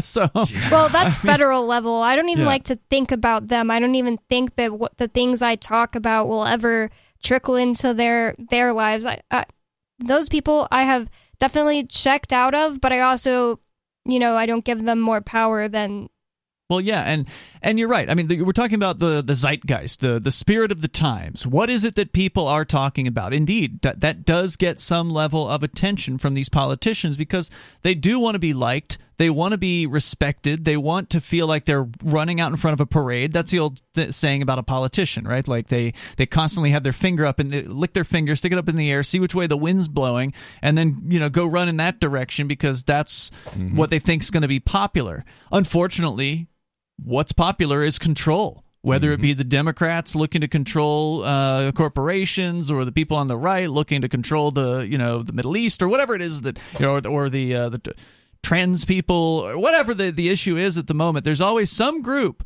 that wants to seek power so they can control some other group. And until we can get away from that mentality and mindset, we are screwed. And the And- state is is going to be with us as long as people want to control other people. And the only way out of that, and I think you touched on it earlier, Bonnie, is to have a deliberate community of people who understand what non aggression means and what liberty is all about to come together to the same place. And it's a shame that, that Tom Mullen, who's been here, uh, to New Hampshire and I believe spoke at a Liberty Forum at past years, isn't even talking about it. Well, I think one thing that Lee touched on is about changing the culture. Um, that's important. Is um, sorry, the oh, the cool thing to do right now is completely being uh, orchestrated from the the government and told to the people what the cool thing to do is. And I hate that. I've always just hated that. The cool thing to do should be decided by the people. Yeah, And- government's never cool. What is it that they are trying to be cool with? well, like on, on Instagram, all I see every day is uh, memes. You know, uh, Oh, like the TikTokers, flags. like the TikTokers, the government TikTok people. everybody who's popular on the internet and all the memes even Mm-hmm. are just like so pro statist and. It's it, it to me. It seems obvious uh, plant that they're like planted and Mm-hmm. told to do that thing, or they went to college and then they learned that thing. Sure. And uh, well, well, we know they're actually sponsoring the TikTokers. But at least Mm-hmm. if some people like us are out there saying, I'm a regular person, I love myself and think I'm pretty cool, and guess what? I don't think there should be a government. Then some people are like, oh, well, you know, people who are my age and my friends, like they don't hear that from people that No. look like me or, or, or our age or anything ever. And I, I think it's important to try to change the culture just by with your own personality and, and words. Yeah, that's always one fun thing is every time I see a picture of a libertarian meetup, you can't tell. You can't you tell mean? from looking at them That that, they're they're, any different from anyone. Yeah. It's it's just regular people that have figured out what government is. And and I really think that the roots of this are are very simple and very very deep. People hate uncertainty. They're just Mm-hmm. sure. really, really uncomfortable. Fear of change. Yeah, they're afraid of change and they're afraid of not knowing and they're afraid of Yeah. doing the wrong thing. And if there's someone from the top down with a gun forcing everyone to do the same thing, then they can feel comfortable. oh, look at the pushback on every- independence. yeah, everyone's doing the thing that I'm doing. Then they don't have to worry. Am I doing the wrong thing? Mm-hmm. Because you're doing the same thing everyone else is doing because someone with a gun is making it happen. Whereas if you if you just plumb the depths of your soul, face this nightmare yourself, and go, you know what? I don't know. There are things I don't know. There is the unknown. It's part of reality, and I'm okay with that. I don't know if what I'm doing is the right thing. It's just the best thing I can come up with, and I'm okay with that. And I don't know if you doing this different thing is actually the right thing, and I'm okay with that. It might be that you're doing the right thing and I'm doing something stupid, and I'm okay with that. Hmm. That's a great message. Uh, it seems to go against human nature, though. I don't think it goes against our nature. I think it's a matter of virtue and maturity. Hmm. I mean, it's it's one of those. Well, the like- state wants to keep people immature. absolutely. I, I definitely think that too. Yeah, I don't think it's against our nature to grow up, hmm. but not everyone gets to. That's a good point. Yeah, the state wants you to be reliant on them. They want you to look to them for everything. And so a person who's been trained to be frightened about what is to come is going to look to the state, right? This thing that stays stagnant. It's the state. That's the definition of it, right? Yeah. Just stays put. It doesn't move. You can count on it. Well, until it crumbles in and its money becomes worthless. But people believe certain things about it. They believe it's going to be there for them when they turn 65 or whatever the arbitrary age will be. Eventually, they can change that too uh, for Social Security. But the state will be there for me when no one else will. I don't need friends if I have the state. It's kind of funny that you started this whole conversation about maturity because here's the last paragraph. Hmm. It says um, these suggestions that he brought up share two things in common. One, they are realistically attainable, and two, they are less emotionally satisfying than trying to stick it to the elites. Children make decisions based on their emotions. Adults make them based on reason. Mm. For over 100 years, you've demanded society be run based on the childish notion that anything about reality that displeases you can be rectified by giving the government the power to prohibit it, mandate it, or subsidize it. Playing this sucker's game has resulted in people like Klaus Schwab and Bill Gates being poised to literally rule the world. It's time to put aside childish things. Bravo. Yeah, and the thing about the buildup of state power is that it's a feedback loop. And like any feedback loop, you can break it at any point. And if you reach the point where you're like, okay, here's where this feedback loop relies on me for whatever it is to go look at Facebook, to to to not speak up at the proper time, to to pay my taxes, to do whatever it is, and you go, you know what? Not this time. This time I'm going to put a little bit of sand in this gear. I'm going to slow it down just a little bit. I'm going to put my attention to something that actually matters to me instead of being part of what's socially expected. Imagine if everyone was doing that. Their little bits would build up like crazy. It's like what he was saying about Facebook. If just a few people were cutting off their usage of Facebook, even or not a few, like oh, everyone was cutting Can't off just a little do it. bit of their. Well, and you don't have to. yeah, not everyone. You know. You just have to let it snowball. Get that one little ball rolling, and soon you've got an avalanche. The number is 603 283 6160. That's 603 283 6160. It really only takes a few people who are willing to stand up to make some serious changes. There's more coming up. Hour three's on the way. Free Talk Live.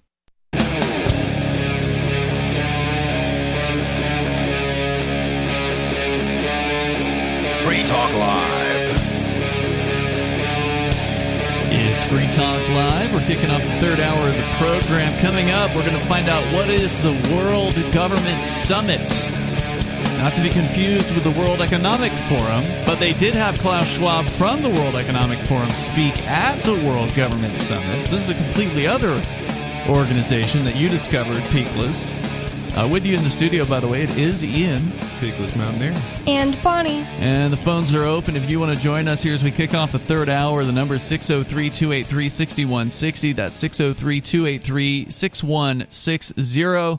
Whether you want to comment on what we've spent the first two hours discussing, which has for the most part been uh, the elites or the people, the average folks, who's really to blame for the situation in which we find ourselves with tyrannical governments in this world. And if you want to weigh in on that, you're certainly welcome to do so. In fact, I believe that's why Brenda is on the line here listening to K Talks in Arizona. Brenda, you're on Free Talk Live. Go ahead.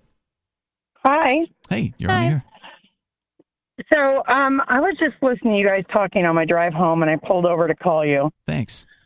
So, um, first of all, I'm a live and let live kind of person. Me too. Um, I, I want to live on a farm. I want to raise my own food. I want to do my own thing, and I just want to be left alone. Nice. I, I, I don't want the government deciding what can or can't be done for me or somebody else. Um, I completely disagree with any kind of government oversight on abortion. I don't personally agree with it, Mm-hmm. but that's me. Who am I to say what somebody else can or can't do? Yep. Agreed. With their own health and health care. Your body. I mean- do what you want with it. Correct. Um, I, I don't like, I mean, I get that we need property taxes to fund certain things, and I get we need I get taxes to fund certain things. But if we all banded together in a live, let live society where, you know, it's okay if you want to wear a ponytail as a man, and it's okay if you want to wear beads, and it's okay if you want to go live over there and be naked all the time. I don't care.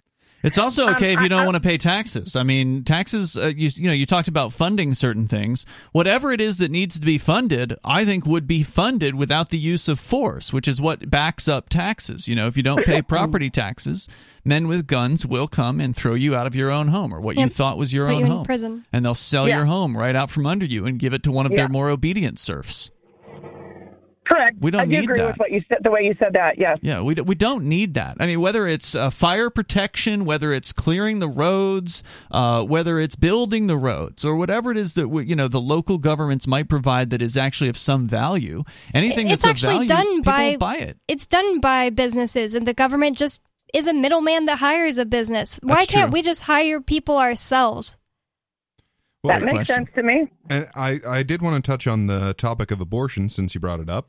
Uh, so th- this is one of those ones where like it is it's really difficult for us to figure out where life begins or where it ends. And different people have like some people believe that a fetus is a human being. I'm not one of them but i can respect the the perspective. And if that is true then the human being needs to be protected from murder. And i think that the solution here is very simple. Those people can live together Mhm. like you believe that this is a human being that needs to be protected. Okay, you stay over here. Th- that is the the value of uh, that is the value of this community. They hold that life begins at conception. Now, I'm going to, you know, all things being equal, I'm going to live over here where we believe that a human life starts at your first breath. And we Yes. will protect human life from that point forward. And there's so Seems many. reasonable. But it's just like, like right now I'm staring at a church, and so this is what made it come to my mind. Is that mm-hmm. I disagree with that building and that structure of having to have a spiritual relationship with any entity, whatever you call it. I disagree with that because that's a business. That is not just like minded people getting together. That's people funding a business to pay a man to stand up and talk and to pay somebody to cook meals on a whatever and potluck and I don't I don't believe in that structure. I have my own belief systems that don't require a structure mm-hmm. and I still get together with like minded people Sure. when on a casual whenever we want to kind of basis, nothing structured. So I disagree with that, but they're perfectly willing. I I don't have any problem with them doing it. I'm just not going to go to it. Right. Yeah. So That's the just solution. what you were saying. You go over here and you do your thing, and we'll be over here and we'll do our thing. And I kind of think that's how the states might have started back in the day. Is that we felt like we wanted to be over here with a lot less of you people telling us what to do. Mm-hmm. And Arizona has been a live and let live. I've been here 22 years, and I left the um, the commie-fied place on the West Coast. I left that. uh, That's my birthplace, and I left it 22 years ago as an adult to come out here and raise my family in a relaxed place. And I'm I'm kind of not happy with what's happening in the government here, and it's like I came here to get away from it, and Yeah. now it seems to have followed me. Well, turns out all governments are not live and let live. I mean, as much as No. you know, we're here in New Hampshire, as much as we like the state motto of "live free or die," it's just a motto. They don't adhere to it in any way, shape, or form. At least as far as A lot as of the state. people do. Yeah, the people do, but the state, again, whether whatever we're talking about, whether it's the national government or the state governments, it attracts the power uh, hungry. It attracts the easily corrupted, and you have them doing violence against peaceful people. And so, I mean, the truth is, you know, Arizona. Look at uh, the Phoenix area where you've got the psychopath sheriff who I don't think he's in office now, but for many years was uh, putting peaceful people behind bars for absolutely no, you know, oh, you you had some marijuana or you walked across a line in the sand or whatever. Now you got to go live in tent city. I mean, this is psycho stuff. Well, and uh, yeah, and we're we're at a very different time now as when this was uh, when this was all made. So, like at the beginning, you had a lot of people coming to the new world to escape government. And then, okay, Right. well, then we set up a government here. So you had a lot of people moving west Mhm. Okay. to escape government. And like at this point, we can't do that anymore, Oh, and we have to confront the fact that look, there we exist. There is a kind of people that exist in this world that want to be left alone. And sure, you know, there's there's Sarah and her kind of people that Yep. don't ever want to leave anyone alone. And if you guys just go over there, and we'll go over here, It's time to break it up at this point. See, Uh, and but there, there, there's there's people out there that want people what they should do and not do, and there are people who thrive on that. And I think um, we have a lot of them coming in the southern border, and I think we have some demo rats that are um, like thriving on the fact that somebody wants to be told when to get up, when to go to sleep, where to go to work, and how to live and how to eat. And here's your your little pittance. We're going to keep you safe, and we're going to keep, but just vote for us.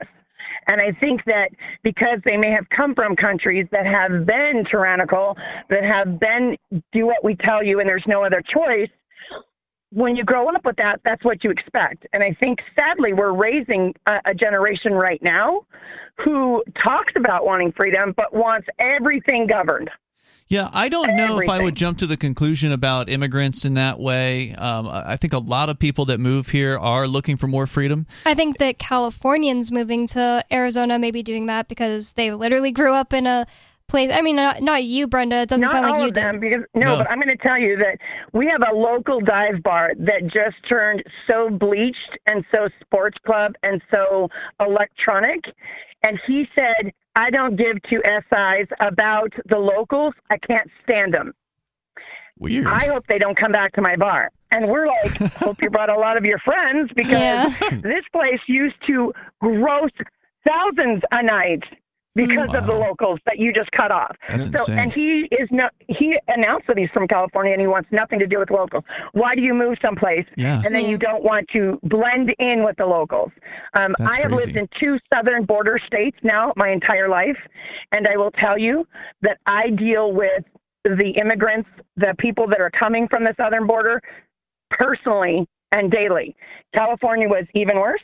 But I will tell you that anybody who's telling you that they're just coming here for a peaceful thing, when I had my first child as a single mom, um, I used to sit at the welfare office and I would be told I had a 90 day wait to get benefits while somebody else was walking out with benefits that day that didn't speak English. Well, well I, mean, I, wonder. I wonder what their whole entire situation was because it couldn't just be that they right. spoke English. I used to be dating but a saying, immigrant, and I would look into getting him welfare, and it was really, really hard. It, I mean, it, he was illegal. Yeah, and, and, obviously, if you're at the welfare office, you're going to find the worst of the worst as far as uh, people is concerned. Brenda, thanks for the call. There's uh, more coming up on Free Talk Live.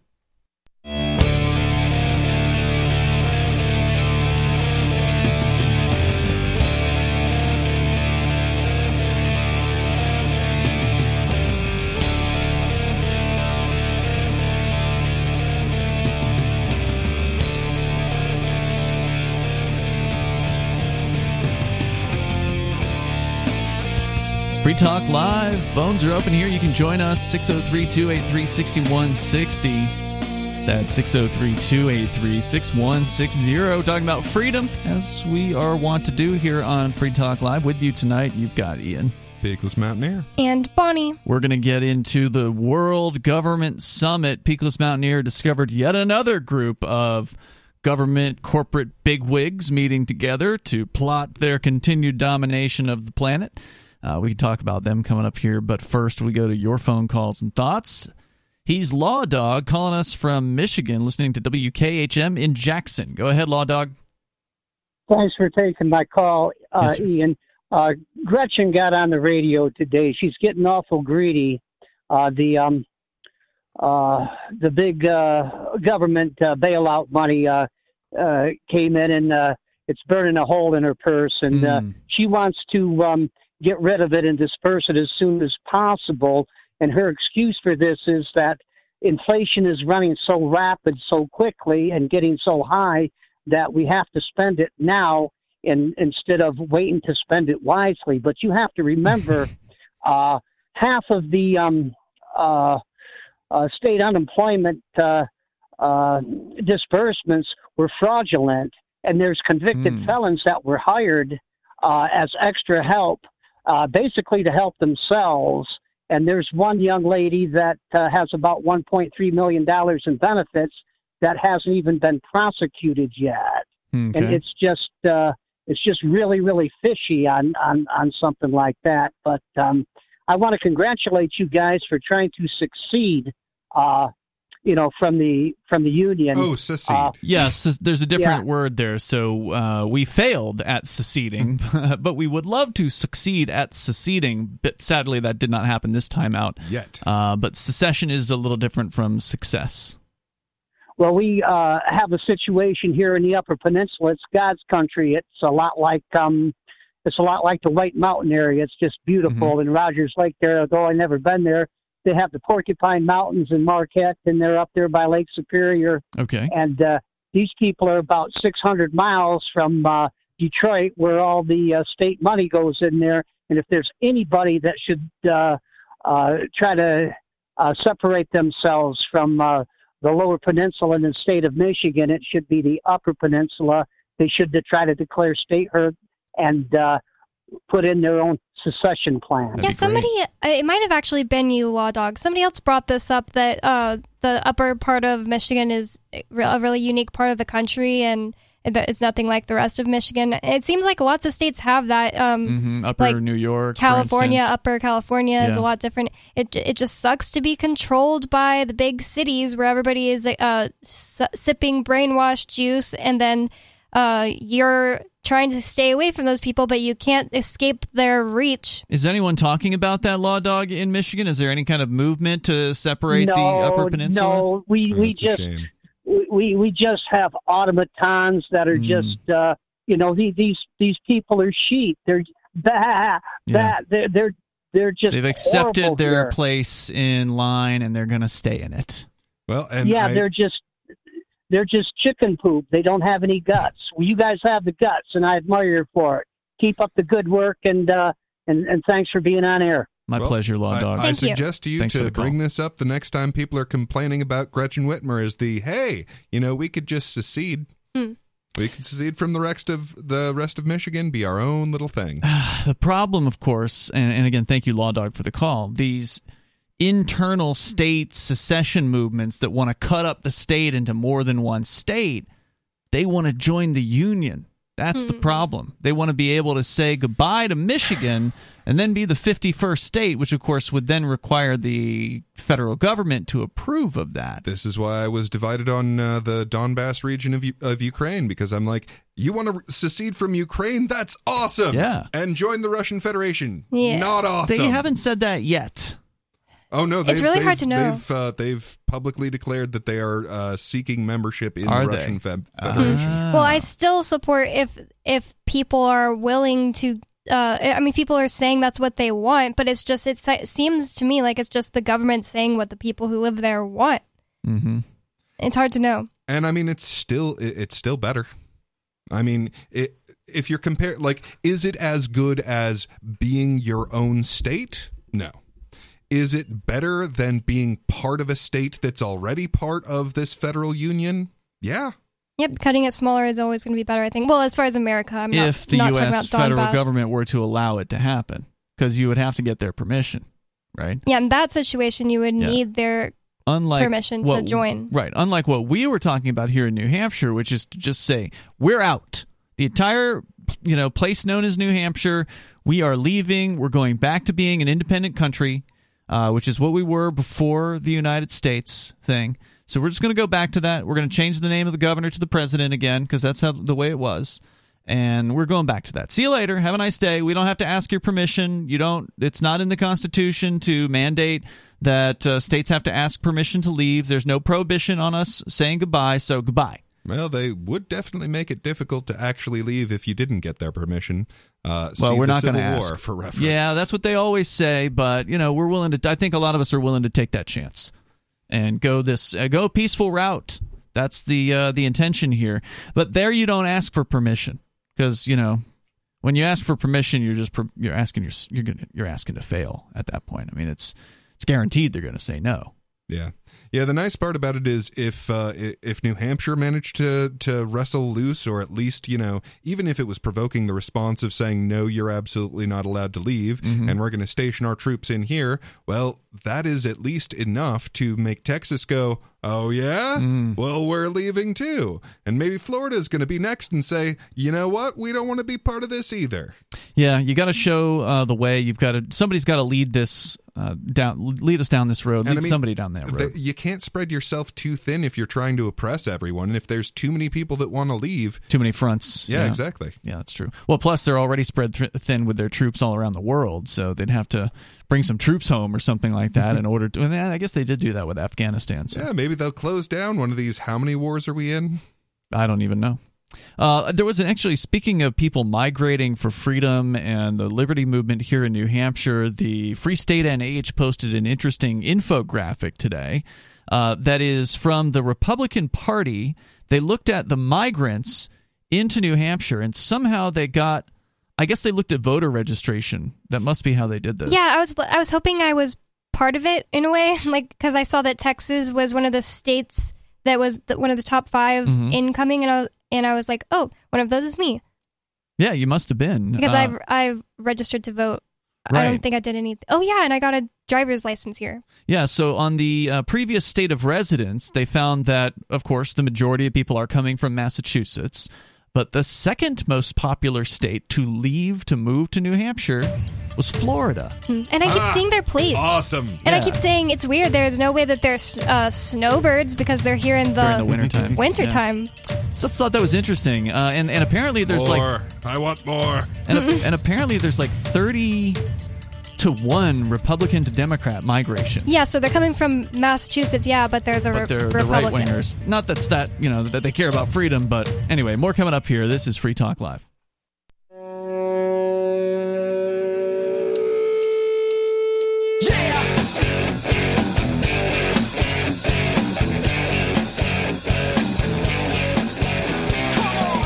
It's Free Talk Live. You can bring up anything you want here. The number is 603 283 6160. And you can take control of the airwaves at 603 283 6160. Tonight, you've got Ian. Peakless Mountaineer. And Bonnie. Now, maybe it's not time for independence yet, but we want to get that conversation started, and we did successfully do that here in New Hampshire with a piece of legislation that was heard a few weeks ago, CACR 32. You can go to nhexit.us and learn more about what happened with that. Uh, sadly, it did not get voted in, which, if it had, it would have put it to uh, the ballot. It would have put it to the uh, question to the people and asked them what they think about independence, uh, whether or not New Hampshire should move forward with a peaceful declaration of independence. And we just had somebody calling in from Michigan, Upper Peninsula, who would love to see that area secede from Michigan, but he admitted that there's no movement for that. There's no talk about it. And that's the thing. You've Yeah, got to. Turns out they don't want to risk finding out that no one would sign the social contract if you had it. Well, we've got to get that conversation started. And if you're into the ideas of liberty, if you care about freedom, you really ought to consider migration. You ought to move to a place, and you were hitting on this earlier, uh, Peakless Mountaineer, and that is get to be around people that are like minded. Now, I'm not going to jump to the conclusion and get all uh, celebratory about the fact that a bunch of Republicans are moving to New Hampshire. But that's what we were talking about here. The uh, the piece of uh, infographic that was provided by the Free State Project that they got from the Republican National Committee, apparently, that shows that in the last, I presume, year, I'm not sure what the time frame is of this. 2020 maybe Don't- i don't know. Anyway recently uh, some number of people have migrated to new hampshire. A lot of people have been moving around the country during the whole covid thing as we were talking with a caller from arizona about people leaving california and going to other places. Well, there, there's an old joke that, that uh, a libertarian loses half their friends every four years. And at the Hmm. moment, because uh, because you get a new president, because the the other party comes into power, I see, and uh, all of a sudden, all of your Democrats are no longer anti-war, or Mm. all of a sudden, all of Right. your uh, Republicans are no longer small government. Yeah. And, and that's the thing. Like right now, for the time being, the people on the right are more inclined to actually be free. For now. That's what they say, at least. And uh, the good news about this, though, what they're saying here in this survey is, or this data that they've gotten from voter registrations, is that 98.2% apparently of the people who have migrated here and registered to vote are registered as either Republican or undeclared. Nice. And Hmm. 1.8% are registered as Democrat Of the people moving? The people who've moved in and who've registered to vote. We don't know about people who haven't registered Well, to I, vote. Do- I didn't they- know there was that big of a difference. Did they cut up the uh, the uh, undeclared to uh, versus Republican? Yes, 31.4% undeclared and 66.8% Republican. Or at least I presume they mean undeclared. They say unknown. I am technically one of these people, probably in the statistics, and I'm technically a Republican also, Right. but it's because I wanted to be able to vote for my friends In when a primary. in the primary when they were running Republican. So- but um, so I, I think a lot of those people might be that. Well, I don't want to jump to a conclusion about how many of these people actually care about freedom. I would no, not say Hmm. that, oh, they're Republicans, so they care about freedom. No, I'm, I'm not going to jump to that conclusion at Well, all. Well, no, I'm saying they might But- not be Republicans. No, I get what you're. Like what, I get what you're. What you're saying. What I wanted to point out about this is the free staters who are here in New Hampshire, by and large, tend to run as Republicans mm-hmm. when they run for local, uh, for state reps, for instance. Mm-hmm. And we know that most people don't think about what they vote for; they just vote party line. Mm-hmm. So the fact that these people are moving here are Republicans doesn't matter whether they really care about freedom or not. As long as they're your typical Republicans who vote party line, they're going to end up casting votes for libertarians running as Republicans. So ultimately, I mean, this is good news. It'd be nice if they care about liberty too. that would be nice. But even if they don't, and and in in New Hampshire in particular, the the Democratic Party are the more oppressive party. They are. They are They the larger state, more more regulation. Uh, they're the ones pushing for a state tax. No one wants that. That's right. And they're the ones who have been pushing for COVID mandates and things like that. They're going to have a tough time uh, getting reelected this year because they have been insane about COVID. They still are uh, insane. So, anyway, I see this as a good indicator. The Free State Project put it out there to kind of bust the myth that a bunch of Democrats are moving here from Massachusetts. Yeah, I hear hear that too, and I never knew how much truth there was to that. Oh, a bunch of Democrats are moving here. I would just think, why would they want to do that? That's the thing. They're not. Mm, yeah. Uh, it's true that people are moving from Massachusetts, but not the Democrats. So that doesn't mean they aren't status, but they're less likely to be the worst sort of Massachusetts residents. Yeah, and I- I'll I will say that the reason that that's not the case is because they didn't extend the Boston Washington corridor by building a, uh, a The rail? Yeah, if they'd have bought, if they'd have built a rail up here, uh, we absolutely would get a huge influx Hmm. of big state Democrats from Massachusetts and and so on. Let's go to the phones here. Sarah is on the line with us now in New Mexico. Sarah, go ahead. Oh yes. Uh, so our state, we're going to start putting uh, um, sensors and alarms and lights uh, for to help the people, uh, the drivers that are entering the freeway the wrong way and causing accidents. They're doing head-on collisions uh, while they're drunk. Um, you know, on the freeway, and this has happened over and over again. And um, it turns out we're gonna learn the technology from Arizona. So this is these are the technology that they had in Arizona for many years, Cool. and uh, and then uh, they finally decided we need something like this. How do they work? How how do they sense people going the wrong way, and what do they do? Well, I, I heard uh, just a little bit about it. I don't. I haven't researched it uh, really a lot, but I think uh, once they enter the freeway, there's lights that go on, and there's a, a sounding a, alarm. I don't know if it alerts the police or what department, but it's supposed to alert the driver that they're going the um, entering the freeway on an on an exit. That's what's Mm. going on. So they're so so drunk. It sounds You crazy, know? but it it used to happen all the time in San Antonio, and you'd hear about it, you'd be like, "What? How did that happen?" And I don't think it's always that they're drunk. It, it is disappointing to hear that this is a big enough problem that it needs to be solved, but uh, I'm in, I'm in favor of it. Hey, uh, let them know this is the wrong way. Well, the thing about it is that New Mexico, it's, it's taken them like, like so many years of, of this going on forever and ever, and they're like, "Hey, we got a problem, and maybe we got to do something." And they're like, "Well, the Arizona's been doing all this uh, sensor technology, um, you know, but uh, the um, Arizona is a home for the red uh, Redflex." So I was told that it was like a Redflex? Redflex red light camera company. Oh, based out of those people. Yeah, see, that's a bad kind of technology, the red light cameras, which punish people and try to generate revenue for the state. And Uh, I, I wish people weren't going to be robbed for these sensors to be put in either. Yeah, that's true. Uh, thank you for the call tonight, Sarah. I appreciate it. Th- th- We talked a little bit about road building earlier, suggesting that hey, if that's what people want, then that's what they'll get. And I think that this kind of technology would be used on private roads Absolutely, if that's what we had. and it probably and would have been used ten years ago. Yeah, right. Mm. Like this is probably technology that's relatively simple, Mm-hmm. right? You're just yeah, alarms and lights flashing. radars or whatever, like Mm-hmm. to detect whether the car is going the wrong direction, and then you know whatever to alert that person. Of course, if they're s face drunk, probably they're going to be like, "Oh, am I at an amusement park?" Whatever. Uh, the other point I wanted to make about this migration, these numbers about people coming into New Hampshire, is we don't know how many people are leaving. Right? Like, Hmm. we don't know how many of the Democrats are getting fed up because we know that very few Democrats are coming in. Mm-hmm. So it seems like a fair presumption to think that maybe some Democrats are leaving. Well, New and I mean, you got Boston right there. Sure, or Vermont. You know, yeah, New. York?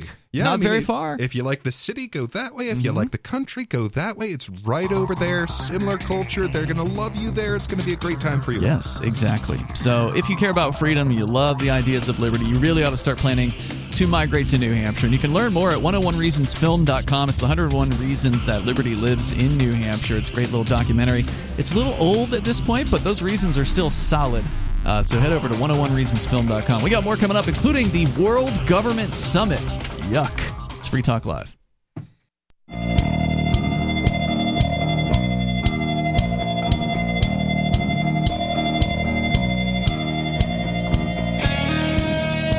Free Talk Live. Moments remain for you. If you want to join us, you can. The number is 603 283 6160. By the way, do we want to say thank you to Barry Swenson, who is a supporter of our Free Talk Live AMPS Patreon, which you can join as well.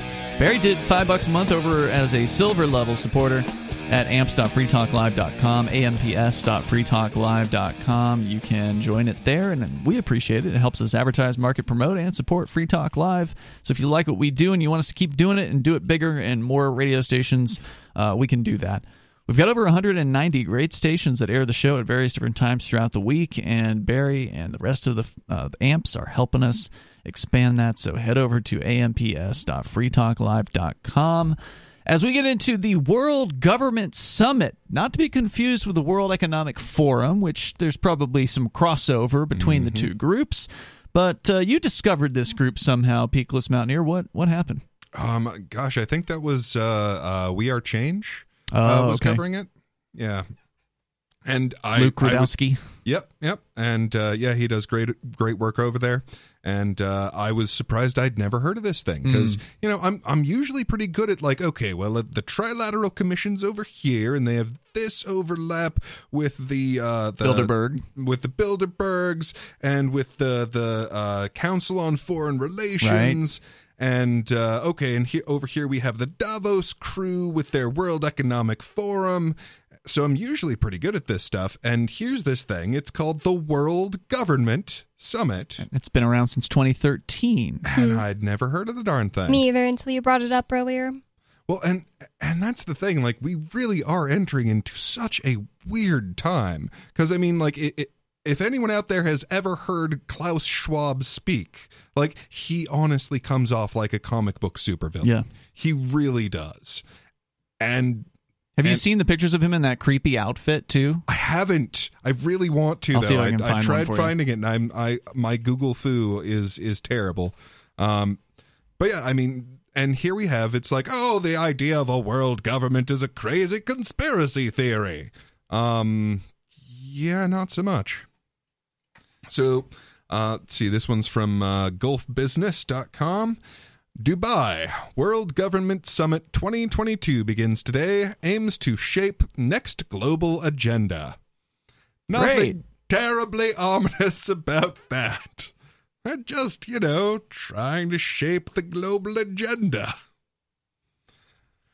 Uh, government officials and experts from around the world have convened in Dubai at the World Government Summit 2022 to address some of the challenges currently facing humanity. The WGS 2022 held at Expo 2020 Dubai on March 29th to 30 will host more than 4,000 individuals from 190 countries. Leaders, senior government officials, heads of international organizations, and global experts will participate in sessions to discuss and highlight global challenges and their potential solutions. They claim here they're expecting 25,000 attendees. Wow. So I don't know if it's 4,000 is the. Oh, wait, wait. 25,000 attendees and then 25,000 virtual attendees, 640 plus speakers, uh, and more. 200 Wow. media organizations. This is a big event. That's huge. Lots of money being poured, in, uh, poured into this thing. Yeah, and 190 countries, that's almost, Almost all of them. Yeah. So, wow.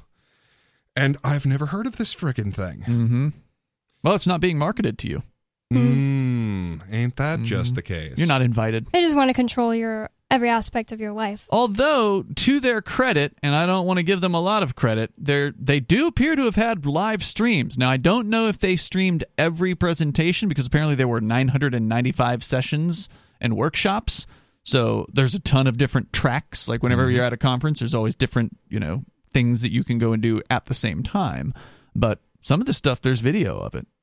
So that's at least good. And and this really does just showcase a major change that has been slowly occurring over the years of yeah there are all these things that they used to you know quietly in a back smoky room talk about Mhm. And more and more they're just bringing it forward so that you get i mean it's very much a boil the frog slowly kind of situation. Like okay here's this terrible thing that we're going to let you know a little bit of and then a little bit more of until we reach the point where well of course don't you want to don't you want to have a global government summit? Don't you want to I- own nothing and be happy? right? I think another thing about it is that they have to basically get your consent and and I think that it's because they're they're not just uh, you know clueless people and don't understand like the the concept of karma. I think that they have their own spiritual beliefs and they believe they're not doing anything wrong as long as they're getting your consent. And um that's that's what's made the most sen- sense to me about why do they tell us what they're going to do in movies and The Simpsons and uh, why do they even let us know they're having these little summits? Why don't they just have it completely secret? It's not impossible. Well, I think that they have to kind of get your consent, and that's another reason I just I don't uh, hold the average person who just wants to ignore the government as just completely not responsible. I think that you're absolutely giving your consent to this. mm-hmm Well, if you're not going against it, then you know you're part of it. Mm-hmm. Well, I mean, there there's there's complacency in their support, and they want both. They want Mhm. uh, they, uh, Sure.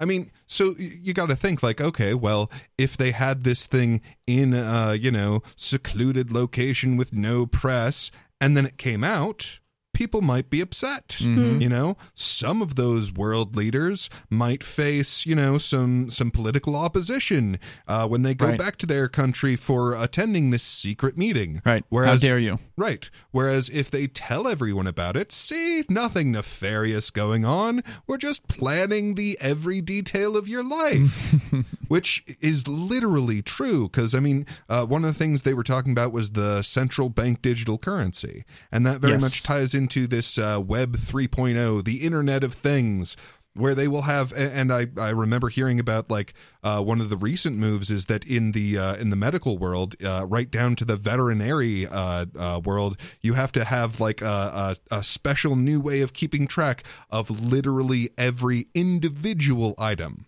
so it's not just this kind of product that goes over here. No it is this individual item. This particular object goes over here and you have to log that this object was sold to this uh, company over here. And and that's the direction that we're moving here is the the so-called internet of things which i assure you will very soon become the internet of people as well because it ties into the central bank digital currency. And it really is absolute control of literally every activity As I've been uh, beginning to read Olu Axelman's newest book, um, Presumed Guilty, I've been constantly having myself think, wow, I totally understand now why Chris Wade keeps his phone in a whatever that a is. Faraday bag Yeah. Yeah, Faraday bag, and why he is so against just giving absolutely any piece of identifying information to the government. It, it's making a lot more sense now because he goes into how the government gets Google to give them like Google search warrants and all, all those things, and just uh, yeah, there's so many different ways that they're getting information about us and using it against you, even things you wouldn't think, like oh, I bought a spatula.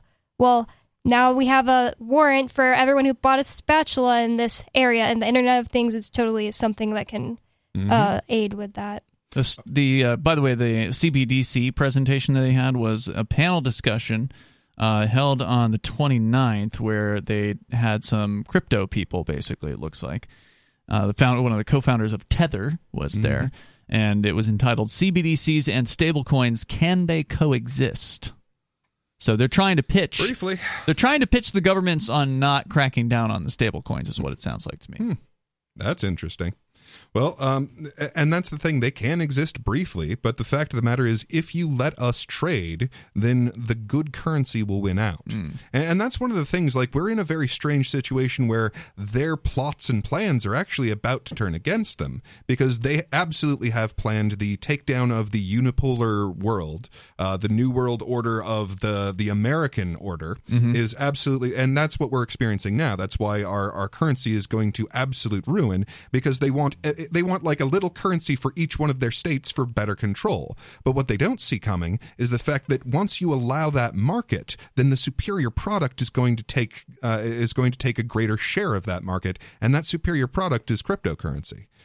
And uh, just to mention real briefly, uh, there's another article by uh, Gulf News on uh, the knowledge economy is key to empowering governments. And it, given how we know that the economy so far has worked, I think that's what the plan is uh, uh, as well, is to control who gets access to what knowledge.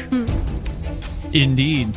Now, of course, that's always been the plan. There's always been forbidden knowledge and esoteric stuff that Hmm. they don't want you to know about. And we are out of time for tonight. You can join us between now and tomorrow, anytime, over at freetalklive.com. And don't forget our social media site, social.freetalklive.com. See you tomorrow.